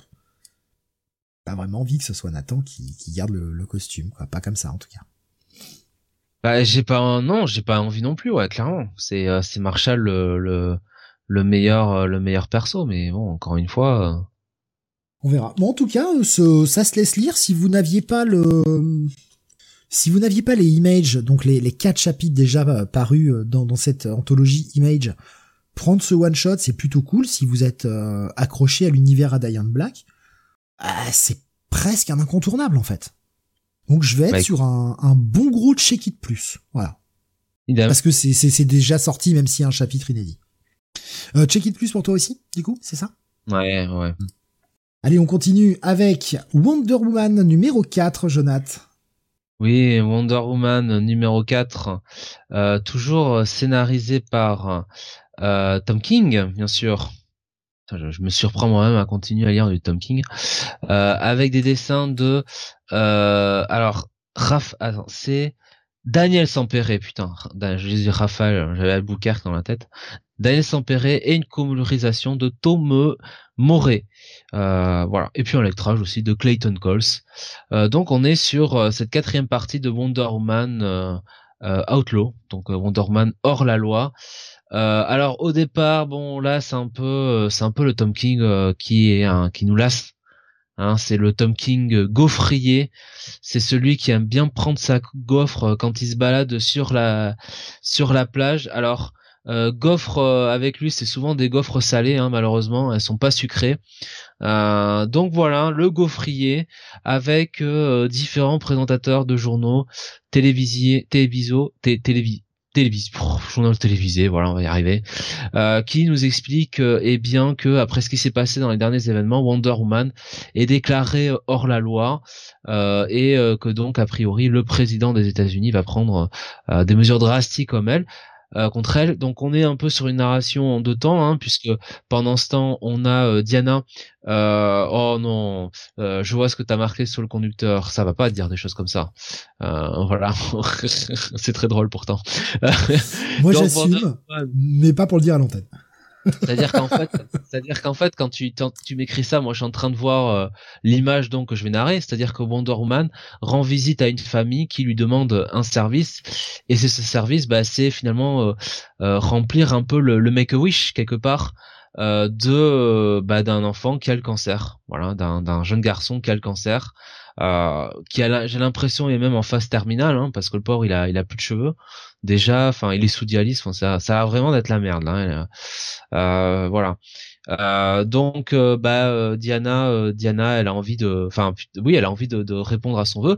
Pendant ce temps on est du côté du bureau du des présidents des États-Unis et qui bah grosso modo retrouve un petit peu ce personnage étonnant, étrange qu'on avait vu euh, sur les premiers épisodes de Throne, qui disons-le très clairement est un gros euh, putain de misogyne, voilà.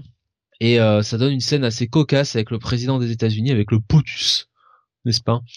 Pendant ce temps, Wonder Woman part dans son jet invisible avec donc le jeune garçon, voilà, qui qui s'appelle Jack. euh, euh, et, euh, et d'ailleurs pas mal hein, la mise en scène du Gent invisible c'est c'est plutôt c'est plutôt bien fichu.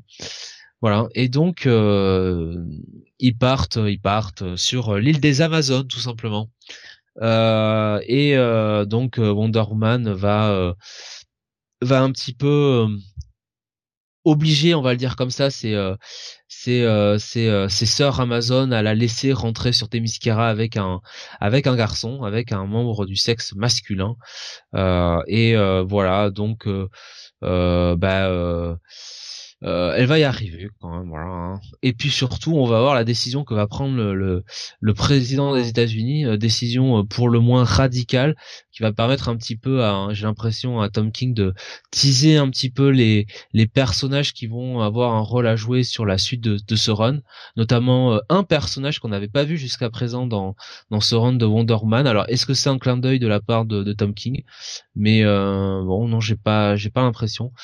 Euh, donc voilà, au final, écoute, pour moi, c'est peut-être l'épisode le plus faible de, de ce run jusqu'à présent. C'est quand même beaucoup, beaucoup, beaucoup de dialogue. Euh, il s'en passe pas trop. Voilà, ça reste, ça reste sympa. Hein, ça reste quand même bien écrit. Euh, la petite histoire entre Wonder Woman et le gamin est touchante. Euh, il y a un petit, il y a une petite histoire, enfin une petite, euh, comment dire, un petit développement sympa avec Steve Trevor. On revoit Artemis aussi. Moi, je suis content de voir Artemis. Mais voilà, après c'est un peu, c'est un peu léger quand même, hein, malgré tout. Euh, bon, ça sera pas non plus, euh, c'est pas non plus déshonorant. Hein. Pour moi, ça reste quand même un bon check it, mais euh, ça sera pas, ça sera pas un bail comme les épisodes, les épisodes précédents. Tu vas continuer quand même le titre? Je pense, je pense. Ouais. Bon, bah, euh, tant mieux, hein, euh, mais euh, oui, bah, je, je, sens que l'engouement n'est vraiment plus là. en tout cas, pas pour ce numéro. Bah, c'est vrai que plus ça avance et bon, bon, plus on aimerait que Tom King avance, quoi. Après, de toute façon, c'était c'était révélé dès le départ hein, du run que la, la, direction, c'était Wonder Woman et toutes les Amazones sont bah, sont traités comme des criminels, vont être bannis des États-Unis.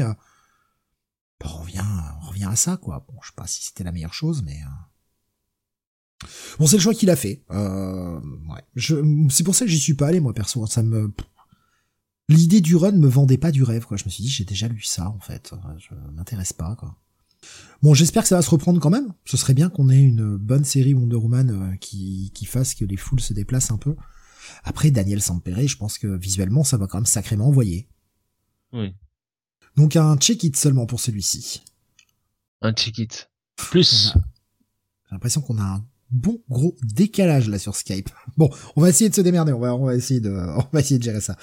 Allez, on va continuer avec euh, du euh, DC toujours le Batman of World.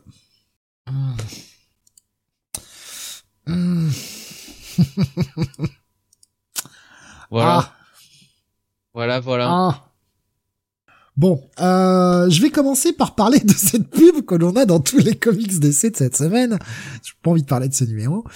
Euh, la pub sur le Green Arrow, que à laquelle tu n'as pas dû échapper, Jonathan euh, où on utilise hein, le, le, Green Arrow numéro 7, toujours écrit par Joshua Williamson, et on nous met un petit tag que c'est maintenant une série mensuelle, donc comprenez par là, série régulière. Elle est terminée. Une série qui était en 6, puis finalement en 12, puis bon, finalement maintenant ça a l'air d'être un mensuel euh, régulier. Tant mieux, en espérant qu'il se sorte un peu les doigts et qu'il nous fasse un meilleur épisode que l'épisode 6 qui était quand même franchement pas bien. Voilà, ça c'est le au passage. Bon, euh, bon, faut que je parle de Batman of World parce que bon, voilà, faut le faire. Écrit par Jason Aaron, dessiné par Doug Mankey, euh, ancré par Jamie Mendoza et colorisé par David Baron. Alors visuellement, il y a rien à dire. C'est euh, très très propre. Euh, bon, c'est Doug Mankey, hein, c'est pas c'est pas un manchot. Le mec est très bon. Enfin, je, trouve que ça tient la route. Maintenant le pitch. Alors, c'était la promesse depuis le départ, il n'y a pas de surprise là-dessus. C'est Batman dans l'espace. De toute façon, c'est dans le titre. Batman Off-World. C'est dans le titre. Batman dans l'espace. Bon, Batman qui s'est qui s'est fait capturer par des space pirates là, qui euh, en fait mettent à mal la Terre. Donc, il a décidé d'aller euh, les affronter directement parce qu'ils sont trop forts pour la Terre.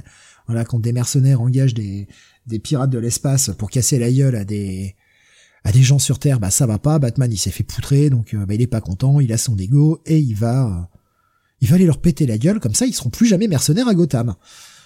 Bon, donc il est enfermé dans ce vaisseau. On va le condamner aux travaux forcés, hein, donc il va miner, il va laver les chiottes, il va faire tout ça. Hein.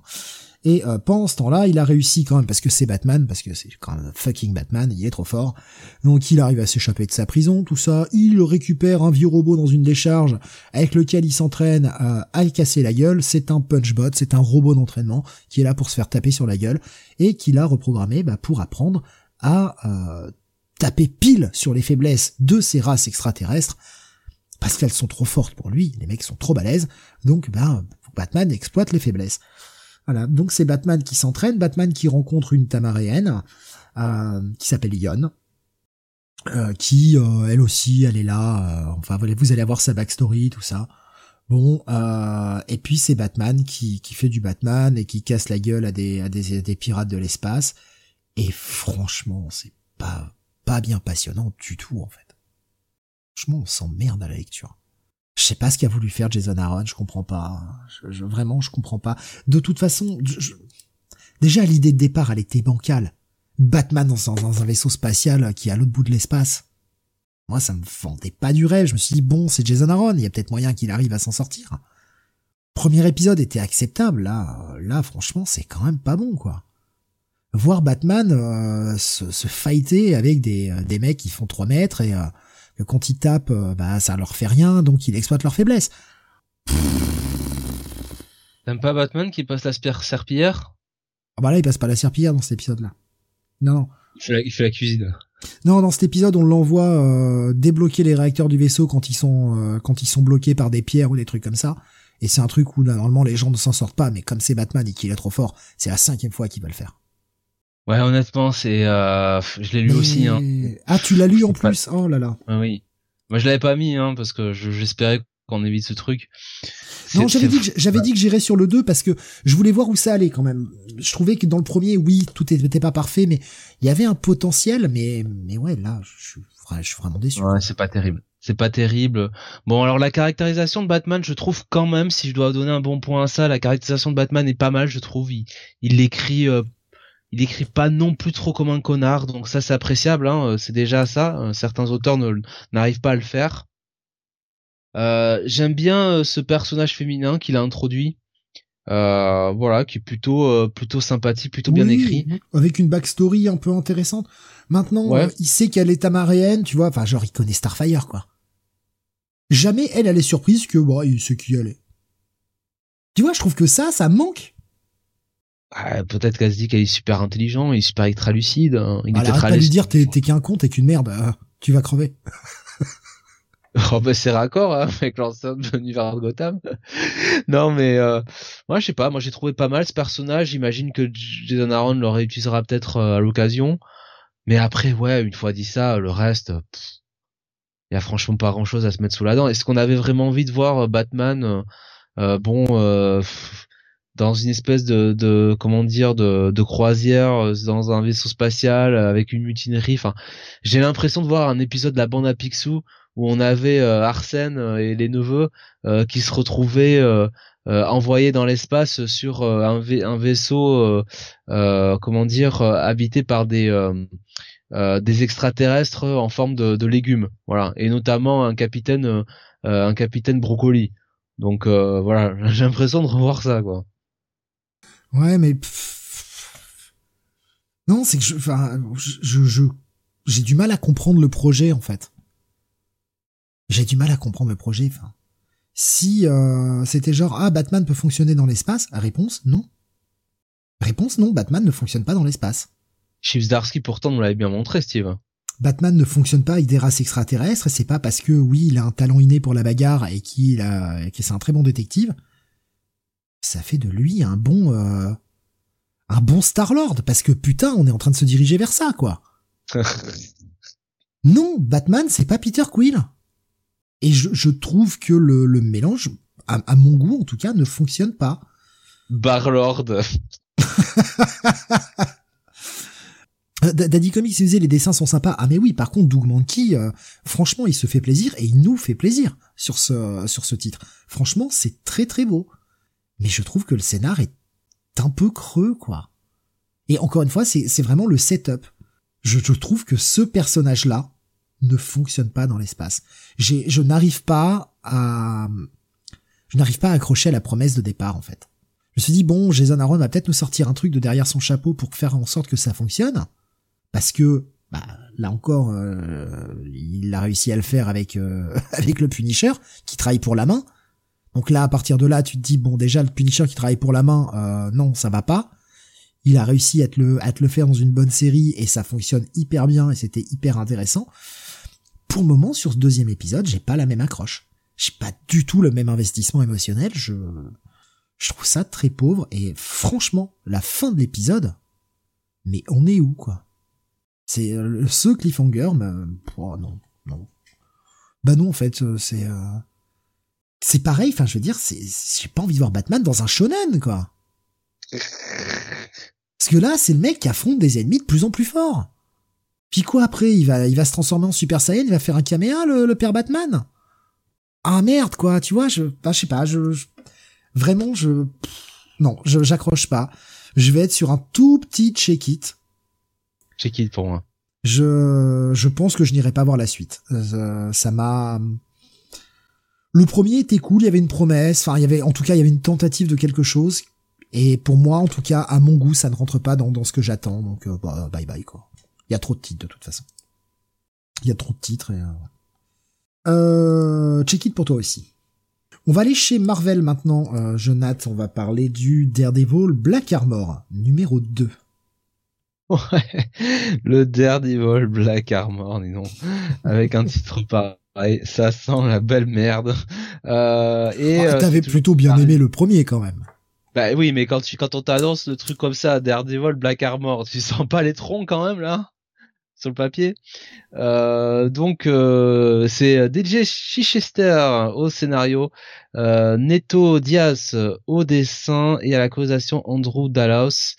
Euh, et JP Meyer est à l'ancrage. Donc on est toujours euh, sur cette, cette adaptation moderne un petit peu, je dirais, de ces épisodes des années 90 de, de Chichester euh, et ce fameux run avec Matt Murdock qui se faisait passer pour mort. Enfin en tout cas, oui, le Daredevil, hein, le Daredevil rouge qui se faisait passer pour mort, et Matt qui revenait avec la Black Armor. Donc tout le premier épisode, on le retrouvait avec il y avait toute cette ce, passage où ben voilà euh, c'était euh, Gladiator qui lui faisait la la la l'armure donc euh, donc voilà. Là il est prêt. Et on passe sur un petit flashback au début voilà la salle de boxe avec son père qui s'entraîne. Flashback sympa voilà flashback assez sympathique à suivre. Et puis derrière on voit euh, Daredevil qui euh, qui a le, la rencontre, qui fait la rencontre de, de Spider-Man, euh, Peter Parker, qui, bah, qui a l'air qui a l'air de bonne humeur. Hein. Visiblement, la guerre des gangs est finie du côté de New York. Hein, le, le, le, calme a été rétabli, tout se passe bien. Et puis Matt euh, bah, va commencer à mener euh, son enquête, une enquête euh, avec, enfin qui, parce qu'il y a beaucoup de gens qui, qui disparaissent du côté des Kitchen, il y a beaucoup beaucoup d'enlèvements et bah, ça va le mener sur sur la trace et la trace de deux vilains qui sont bah, tout simplement et du reste ils sont sur la couverture. Ils sont sur la cover évidemment.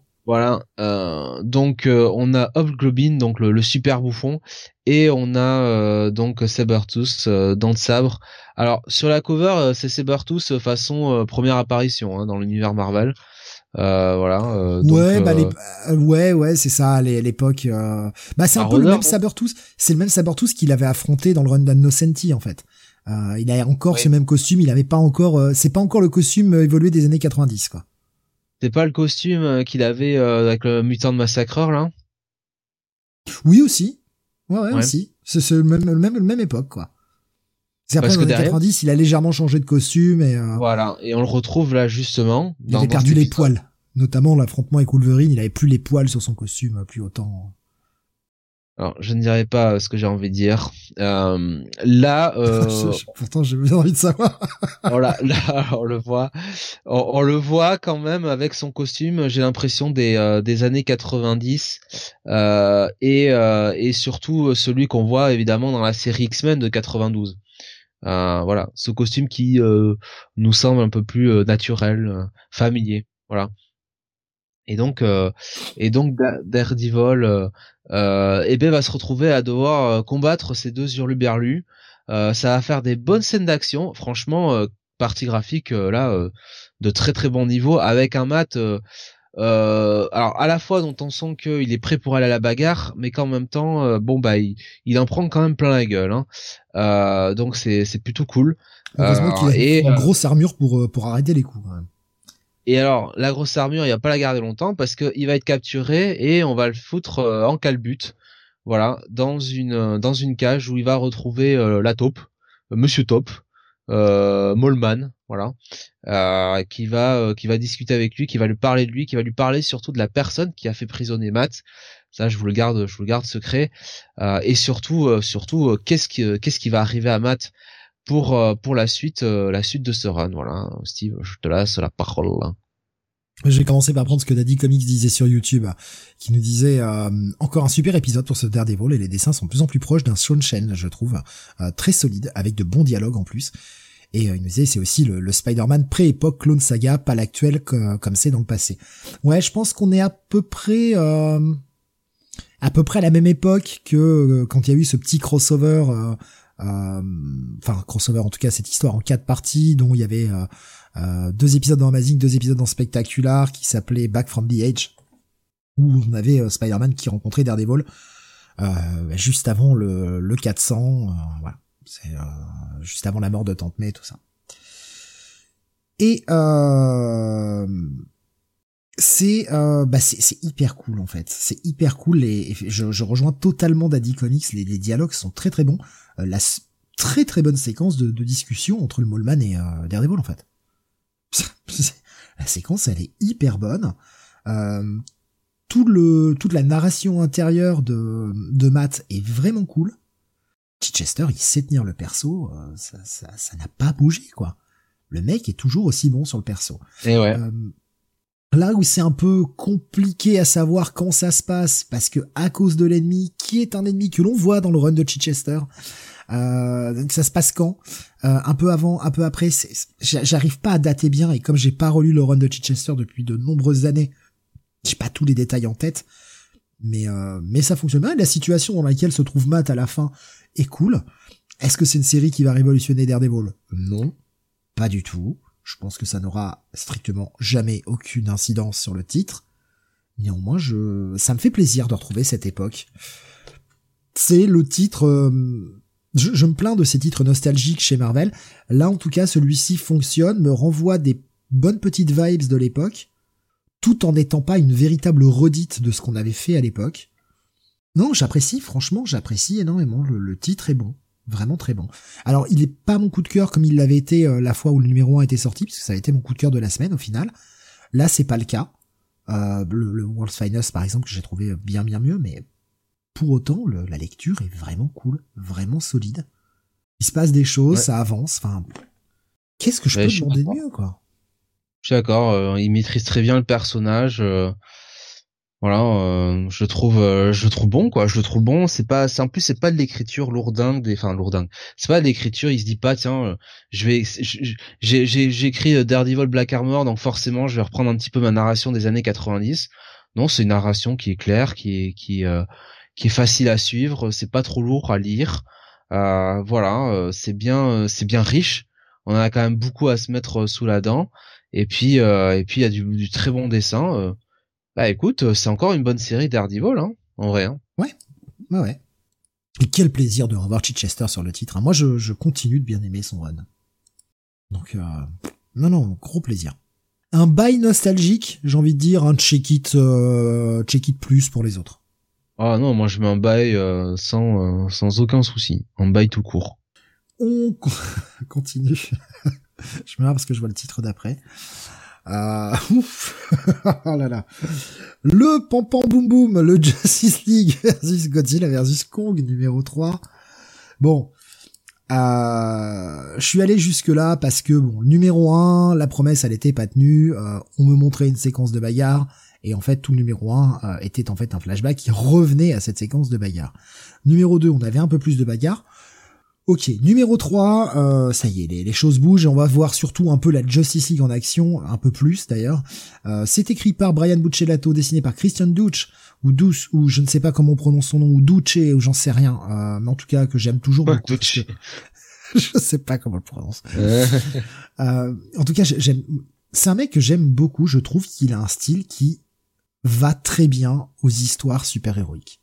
Ça fonctionne super bien. Et là, il, il reprend Flash hein, sur les premières pages. Il avait dessiné pas mal de Flash dans le run avec Williamson. Et euh, putain, ça fonctionne toujours, quoi. À la colorisation, on a Luis Guerrero. Et justement, on ouvre avec Flash. Flash qui va à la prison Ryan Heights, qui est euh, euh, bah, attaqué par un espèce de crabe géant avec des tentacules de Lovecraft. Je ne sais plus comment s'appelle ce perso dans le Monsterverse je m'en carre un peu l'oignon, pour être honnête. Euh, je sais pas. Je. Honnêtement, pas d'intérêt, pas d'importance. Et euh, bah surtout, bah, pendant que cette créature attaque Iron Heights, forcément, tous les euh, criminels de toute la galerie de vilains de Flash bah, est en train d'essayer de s'échapper là aussi. Donc Flash doit à la fois arrêter euh, l'évasion des criminels et en même temps arrêter cette espèce de gigantesque créature qui, bah d'une, va buter tout le monde euh, parce qu'elle peut tuer des gens vu qu'elle est gigantesque, les écraser sans faire gaffe, etc. Puis bon, bah, c'est une saloperie quoi. Faut quand même que ça dégage. Heureusement, il va pas être tout seul pour arrêter tout ça puisque va débarquer Kara et Green Lantern. Sauf que Kara se dit, euh, tiens, j'entends plus le cœur de Superman parce que normalement partout où je suis sur Terre, je l'entends quoi. Là, son cœur, il bat plus. Donc, euh, allez, ciao les nuls. Euh, j'ai des choses plus importantes à faire. Et donc, elle se casse, quoi. Elle les laisse bien dans la merde. Pendant qu'on a un Superman qui s'est fait poutrer la gueule par Godzilla la dernière fois. Et notamment par euh, Shazam. Qui s'est dit, tiens, attends, je vais utiliser mon pouvoir. C'est la, petite technique Shazam, vous savez, la Shazam spéciale. Où, euh, oh là là, je ne suis pas assez fort pour te déglinguer la gueule. Bah tiens, je vais dire le mot Shazam, je vais balancer un gros éclair sur ta face Oui, je vais me retransformer en Billy Batson, mais en général, ça, ça assomme, quoi. Sauf que bah là, Godzilla, ça lui a rien fait, et le pauvre Superman, il a pris l'éclair dans la gueule, et bah plus de cœur, hein, le cœur est arrêté, Superman est mort, encore, le pauvre. Et donc c'est la grosse bagarre, parce que... Bah, ça qui, longtemps. Qui pour arrêter Godzilla? Qui est assez grand pour arrêter Godzilla? Atom Smasher. Ah là, ça va pas tâter, hein, ça va se mettre des grosses, ça va se mettre des grosses gifles. Et, euh, et, voilà, et puis ça, ça pète, et puis euh, et puis bah on va avoir principalement ces deux trucs là, et surtout euh, bah, une séquence assez euh, assez intéressante avec euh, Wonder Woman et Diana qui vont arrêter l'espèce de mammouth géant. Pareil, je sais pas comment il s'appelle, je manque l'oignon, ça m'intéresse pas de savoir son, je m'en fous. Sauf que euh, bah Wonder Woman elle va choisir la voie de la discussion, car oui, Wonder Woman va réussir à discuter avec une bête. Bon, je vous passe certains éléments, évidemment, euh, puisqu'on va revoir Kong, on va revoir tout ça. Il y a plein d'autres choses hein, qui se passent, mais voilà. Euh, C'était sympathique, mais ça s'arrête là pour moi. Je trouve ça pas assez intéressant pour que j'ai envie de continuer. J'en suis à la moitié de la série, j'ai pas envie de voir l'autre moitié. Sans mentir, je trouve la blague Batman Santa Claus plus drôle. C'est bourrin, oui, c'est, alors c'est bourrin, c'est ce qu'on attend. Le problème, c'est que je trouve que ça avance pas des masses. On rappelle que ce plot, hein, c'est Toyman qui trouve un espèce d'objet qui fait oh là là, j'aimerais bien que machin, et en fait tous les monstres apparaissent quoi. Ouh, ouh. Et depuis, bah tous ces personnages-là, on les voit pas et l'histoire n'avance pas. C'est censé être en 6, on est à la moitié. Euh, on s'emmerde. Donc oui, la blague était rigolote. J'aimais bien l'idée. Ça pouvait être fun d'avoir. Euh, d'avoir justement bah, la Justice League contre ces espèces de gros monstres, ça s'envoie des claquasses et voilà, mais là à un moment il raconte rien du tout quoi. Il raconte rien, l'histoire jump d'un point de vue d'un un autre. C'est bien le ciné quand c'est au ciné. Dans les comics, non. La méthode ciné ne marche pas dans un comics. Pas constamment en fait. Tu peux faire une référence, tu peux faire un plan, une espèce de money shot, oui, ça fonctionne, mais quand tu bases ton tout ton, ton scénar et tout ton numéro et toute l'histoire depuis le départ comme si c'était un film mis en image, je trouve que ça fonctionne pas. Enfin, en tout cas, pas sur moi. Donc bon, bah, c'est euh, c'est pas horrible. Et visuellement, ça tient la route. Mais euh, bah ouais, je, m'ennuie, donc je m'arrête là, quoi. Moi, pour moi, c'est juste un check-it et je vais pas plus loin sur le titre. Franchement, je j'ai pas envie de lire la fin. Au troisième épisode, il a pas su m'intéresser assez pour que j'y reste. On est à la moitié du titre. Donc ça va être rushé sur la fin pour m'intéresser, donc non, non merci. Petit check-it, voilà, pas plus. On va rester sur du décès avec toi, Jonath, et euh, c'est l'avant-dernier titre pour ce soir. C'est le Superman numéro 9.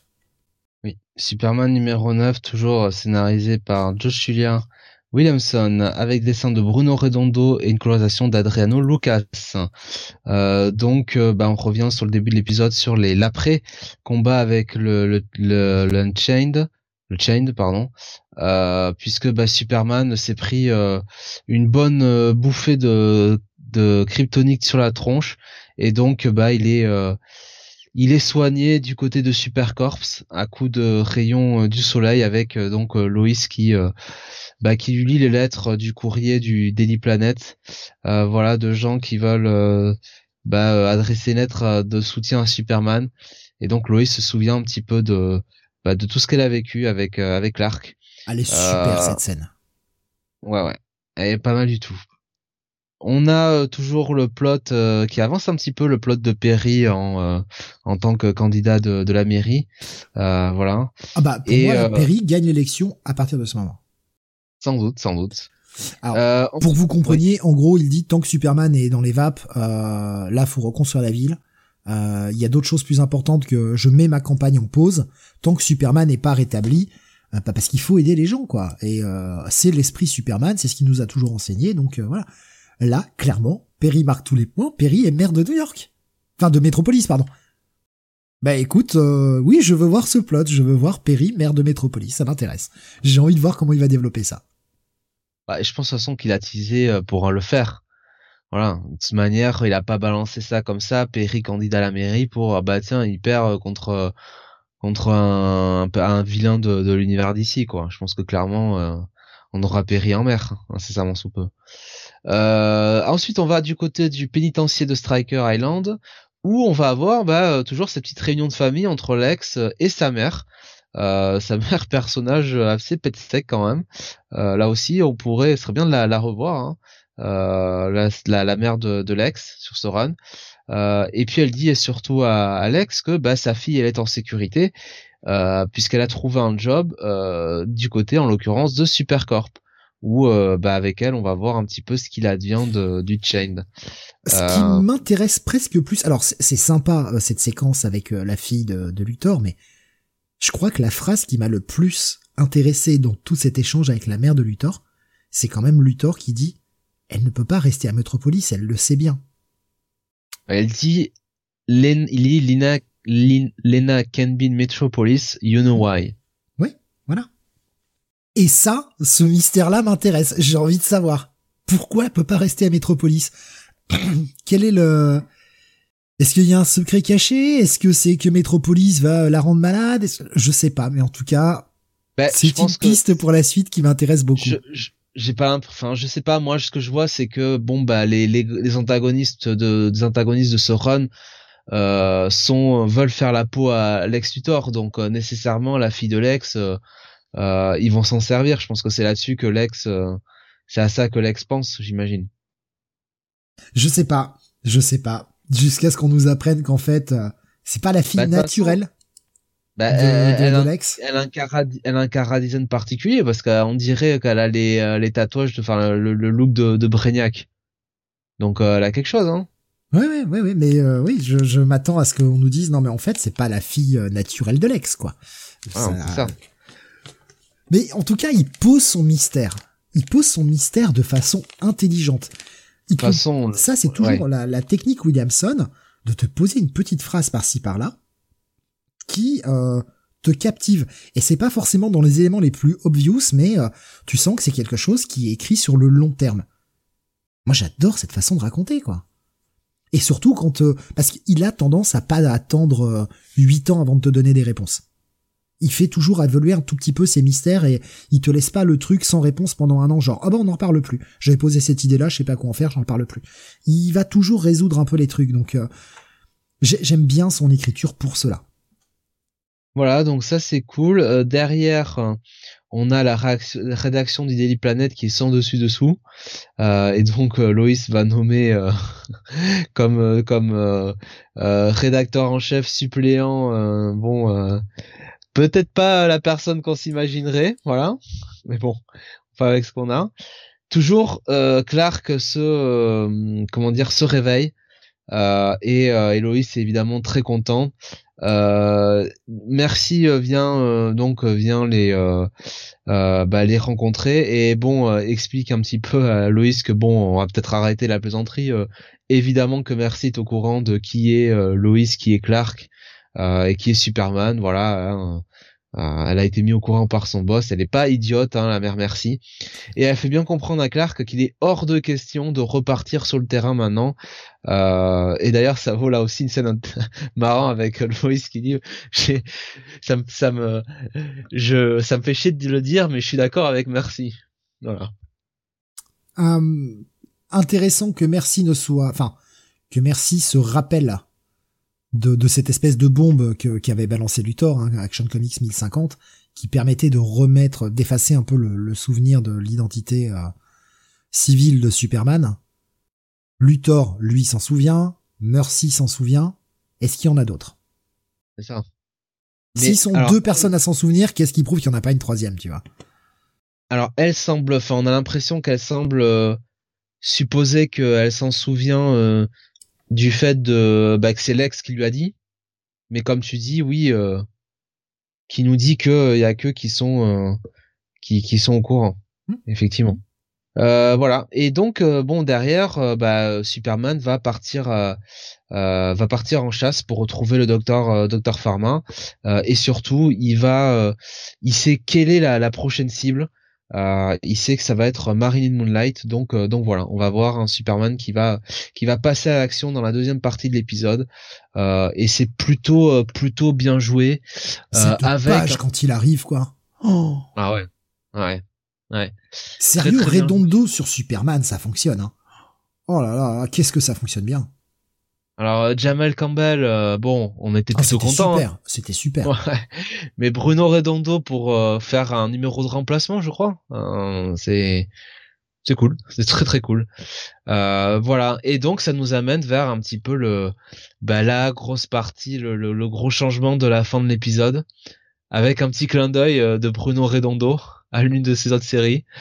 Et, euh, et voilà et, euh, et un truc qu'on s'attendait pas un truc qu'on voyait pas trop venir dans l'univers de Superman et j'ai envie de dire vu la fin bah écoute pourquoi pas.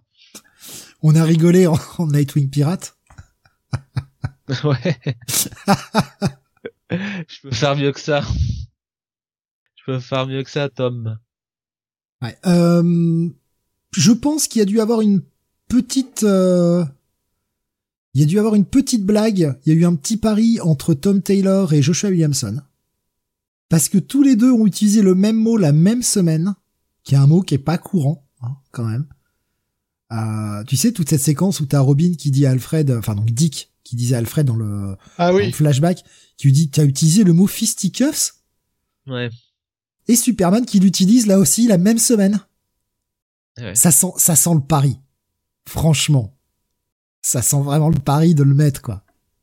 Bon, bref, ça c'est la petite blague mise à part. Non, l'épisode est super. Franchement, ça, ça a failli être mon coup de cœur de la semaine. Euh, c'était vraiment ça ou le, le, le, Batman World's Finest, enfin le Batman Superman World's Finest. J'ai préféré le World's Finest de par l'écriture de Mark Wade, mais vraiment l'épisode est vraiment super. La série Superman, elle, elle est nickel depuis le départ, quoi. Franchement, mais quelle bonne relance il n'y a pas un plot qui ne m'intéresse pas dans tout ce qui est mis en place.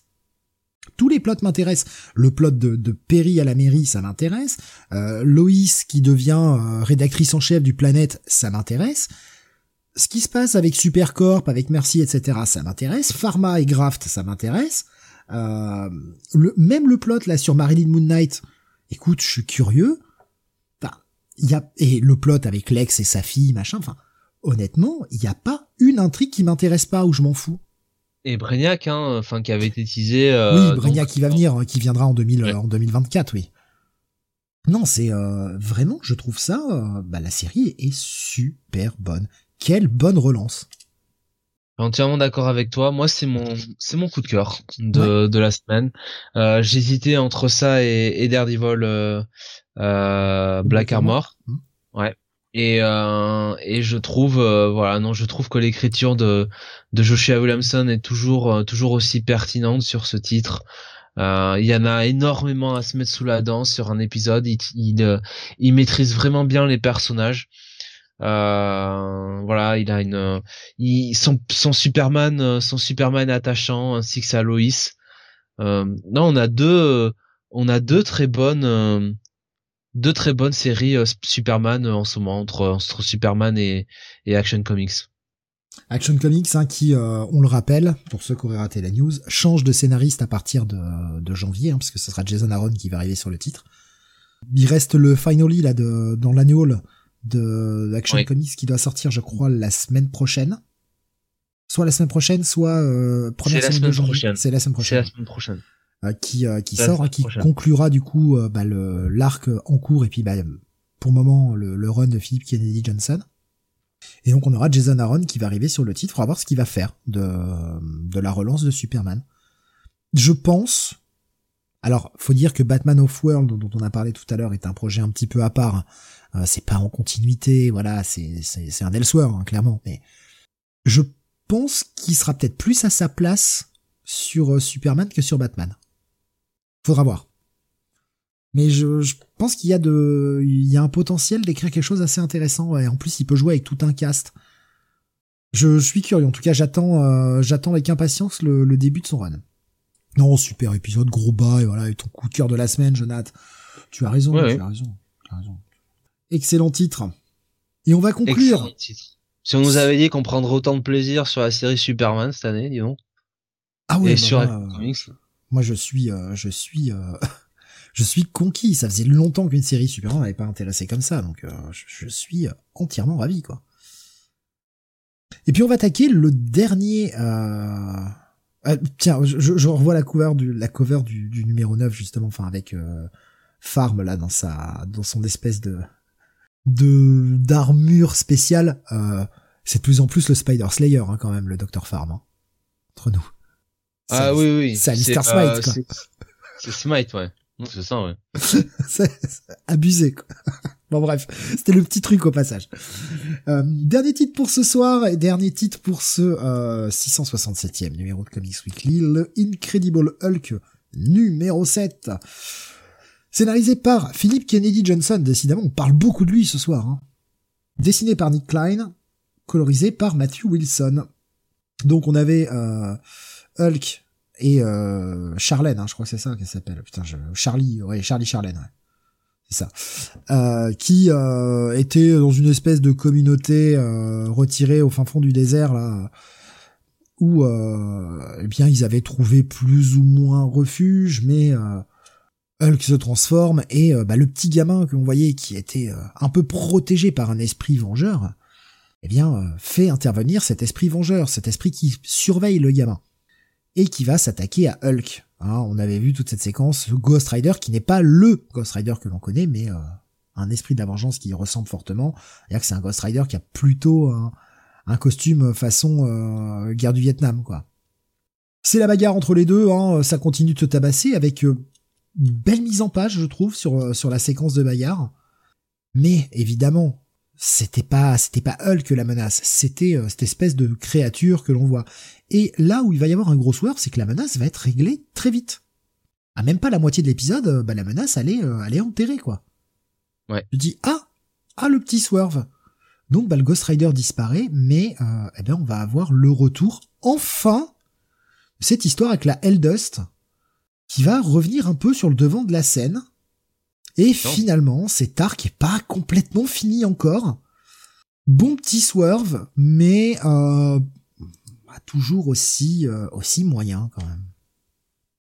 Ouais, ouais, je sais pas, euh, je l'ai je l'ai lu aussi. J'ai aimé l'épisode. Franchement, j'ai j'ai aimé l'affrontement mmh. entre Hulk et et euh, et, euh, et, Ghost Rider, ce Ghost Rider là en l'occurrence, euh, le retour comme tu dis de cette société secrète. Mais ouais, c'est quand même c'est quand même toujours un poil trop court. Euh, ce que je trouve étonnant parce que euh, pour avoir lu euh, Action Comics et James Bond de Philip Kennedy Johnson, bah, c'est quand même un auteur qui, qui en met quand même hein, dans ses comics, qui est quand même beaucoup plus prolixe que là. Et, voilà. Donc en, point de comparaison, tu vois son, son GL World Journal que, que j'ai lu tout à l'heure là, donc dont j'ai parlé tout à l'heure, il s'en passe bien plus. Ouais. Donc c'est ça qui est un, ça qui est un peu étonnant. bon.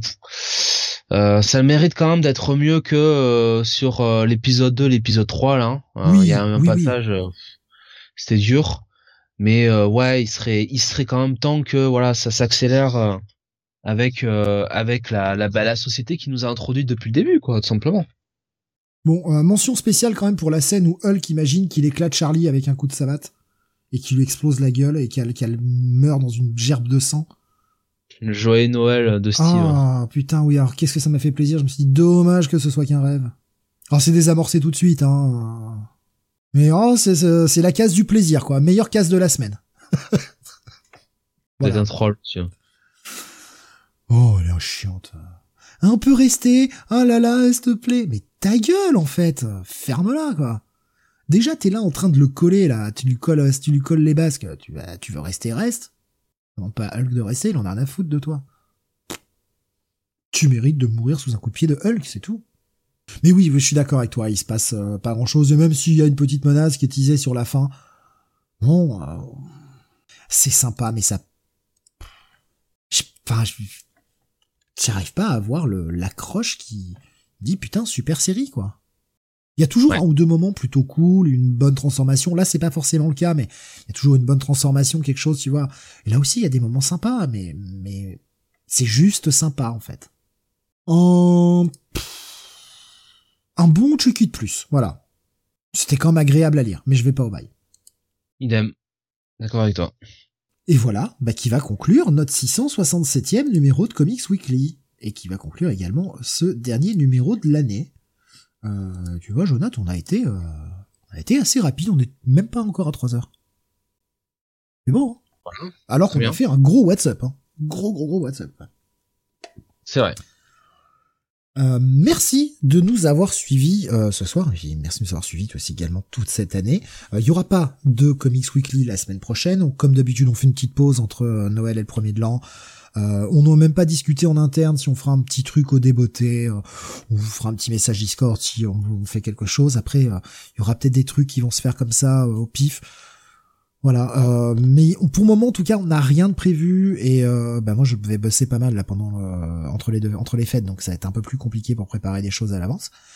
Néanmoins euh, ça reviendra en 2024. Alors j'ai pas encore fait le programme de janvier, vous annoncera quelle date. Je je sais pas si ce sera dès le 4 janvier ou je, je sais pas, on en a pas parlé, on en discute entre nous, est-ce qu'on prend une semaine, est-ce qu'on prend deux semaines, on vous tiendra au courant de toute façon. On vous préviendra cinq minutes avant le début de l'émission. Mais euh, voilà, merci encore de nous avoir suivis. Euh, je rappelle que demain, il y a la dernière émission de l'année qui sera le Retro City, euh, consacré à l'arc Batman Hush, Batman Silence en français. Eh oui. donc ce sera à 21h30, pas 21h, 21h30 parce que je finis à 21h, donc je peux pas faire autrement. Et bah, ce sera la dernière émission de l'année. En tout cas, merci euh, beaucoup. Euh, merci de, votre fidélité, merci de vos petits messages à chaque fois. Euh, merci d'être toujours aussi présent et de et de réagir comme ça. Et surtout, surtout, passez d'excellentes fêtes de fin d'année. si vous n'êtes pas là demain, voilà, on vous souhaite d'excellentes fêtes de fin d'année. Profitez bien de, cette période, comme à chaque fois, pour bah, pour prendre du temps off, pour essayer de voir un peu vos amis, vos familles, profiter de cette saison un petit peu plus calme et euh, qui s'y prête un peu plus. Voilà, la vie est pas toujours simple, donc euh, profitez-en au maximum, tant que vous pouvez. On vous fait en tout cas d'énormes bisous. Merci. Rendez-vous l'année prochaine. Et puis, euh, portez-vous bien surtout. Bonne fête de fin d'année à tous et puis merci de, votre écoute et de votre fidélité chaque semaine et chaque année. Voilà. Donc, écoutez, salut à tous.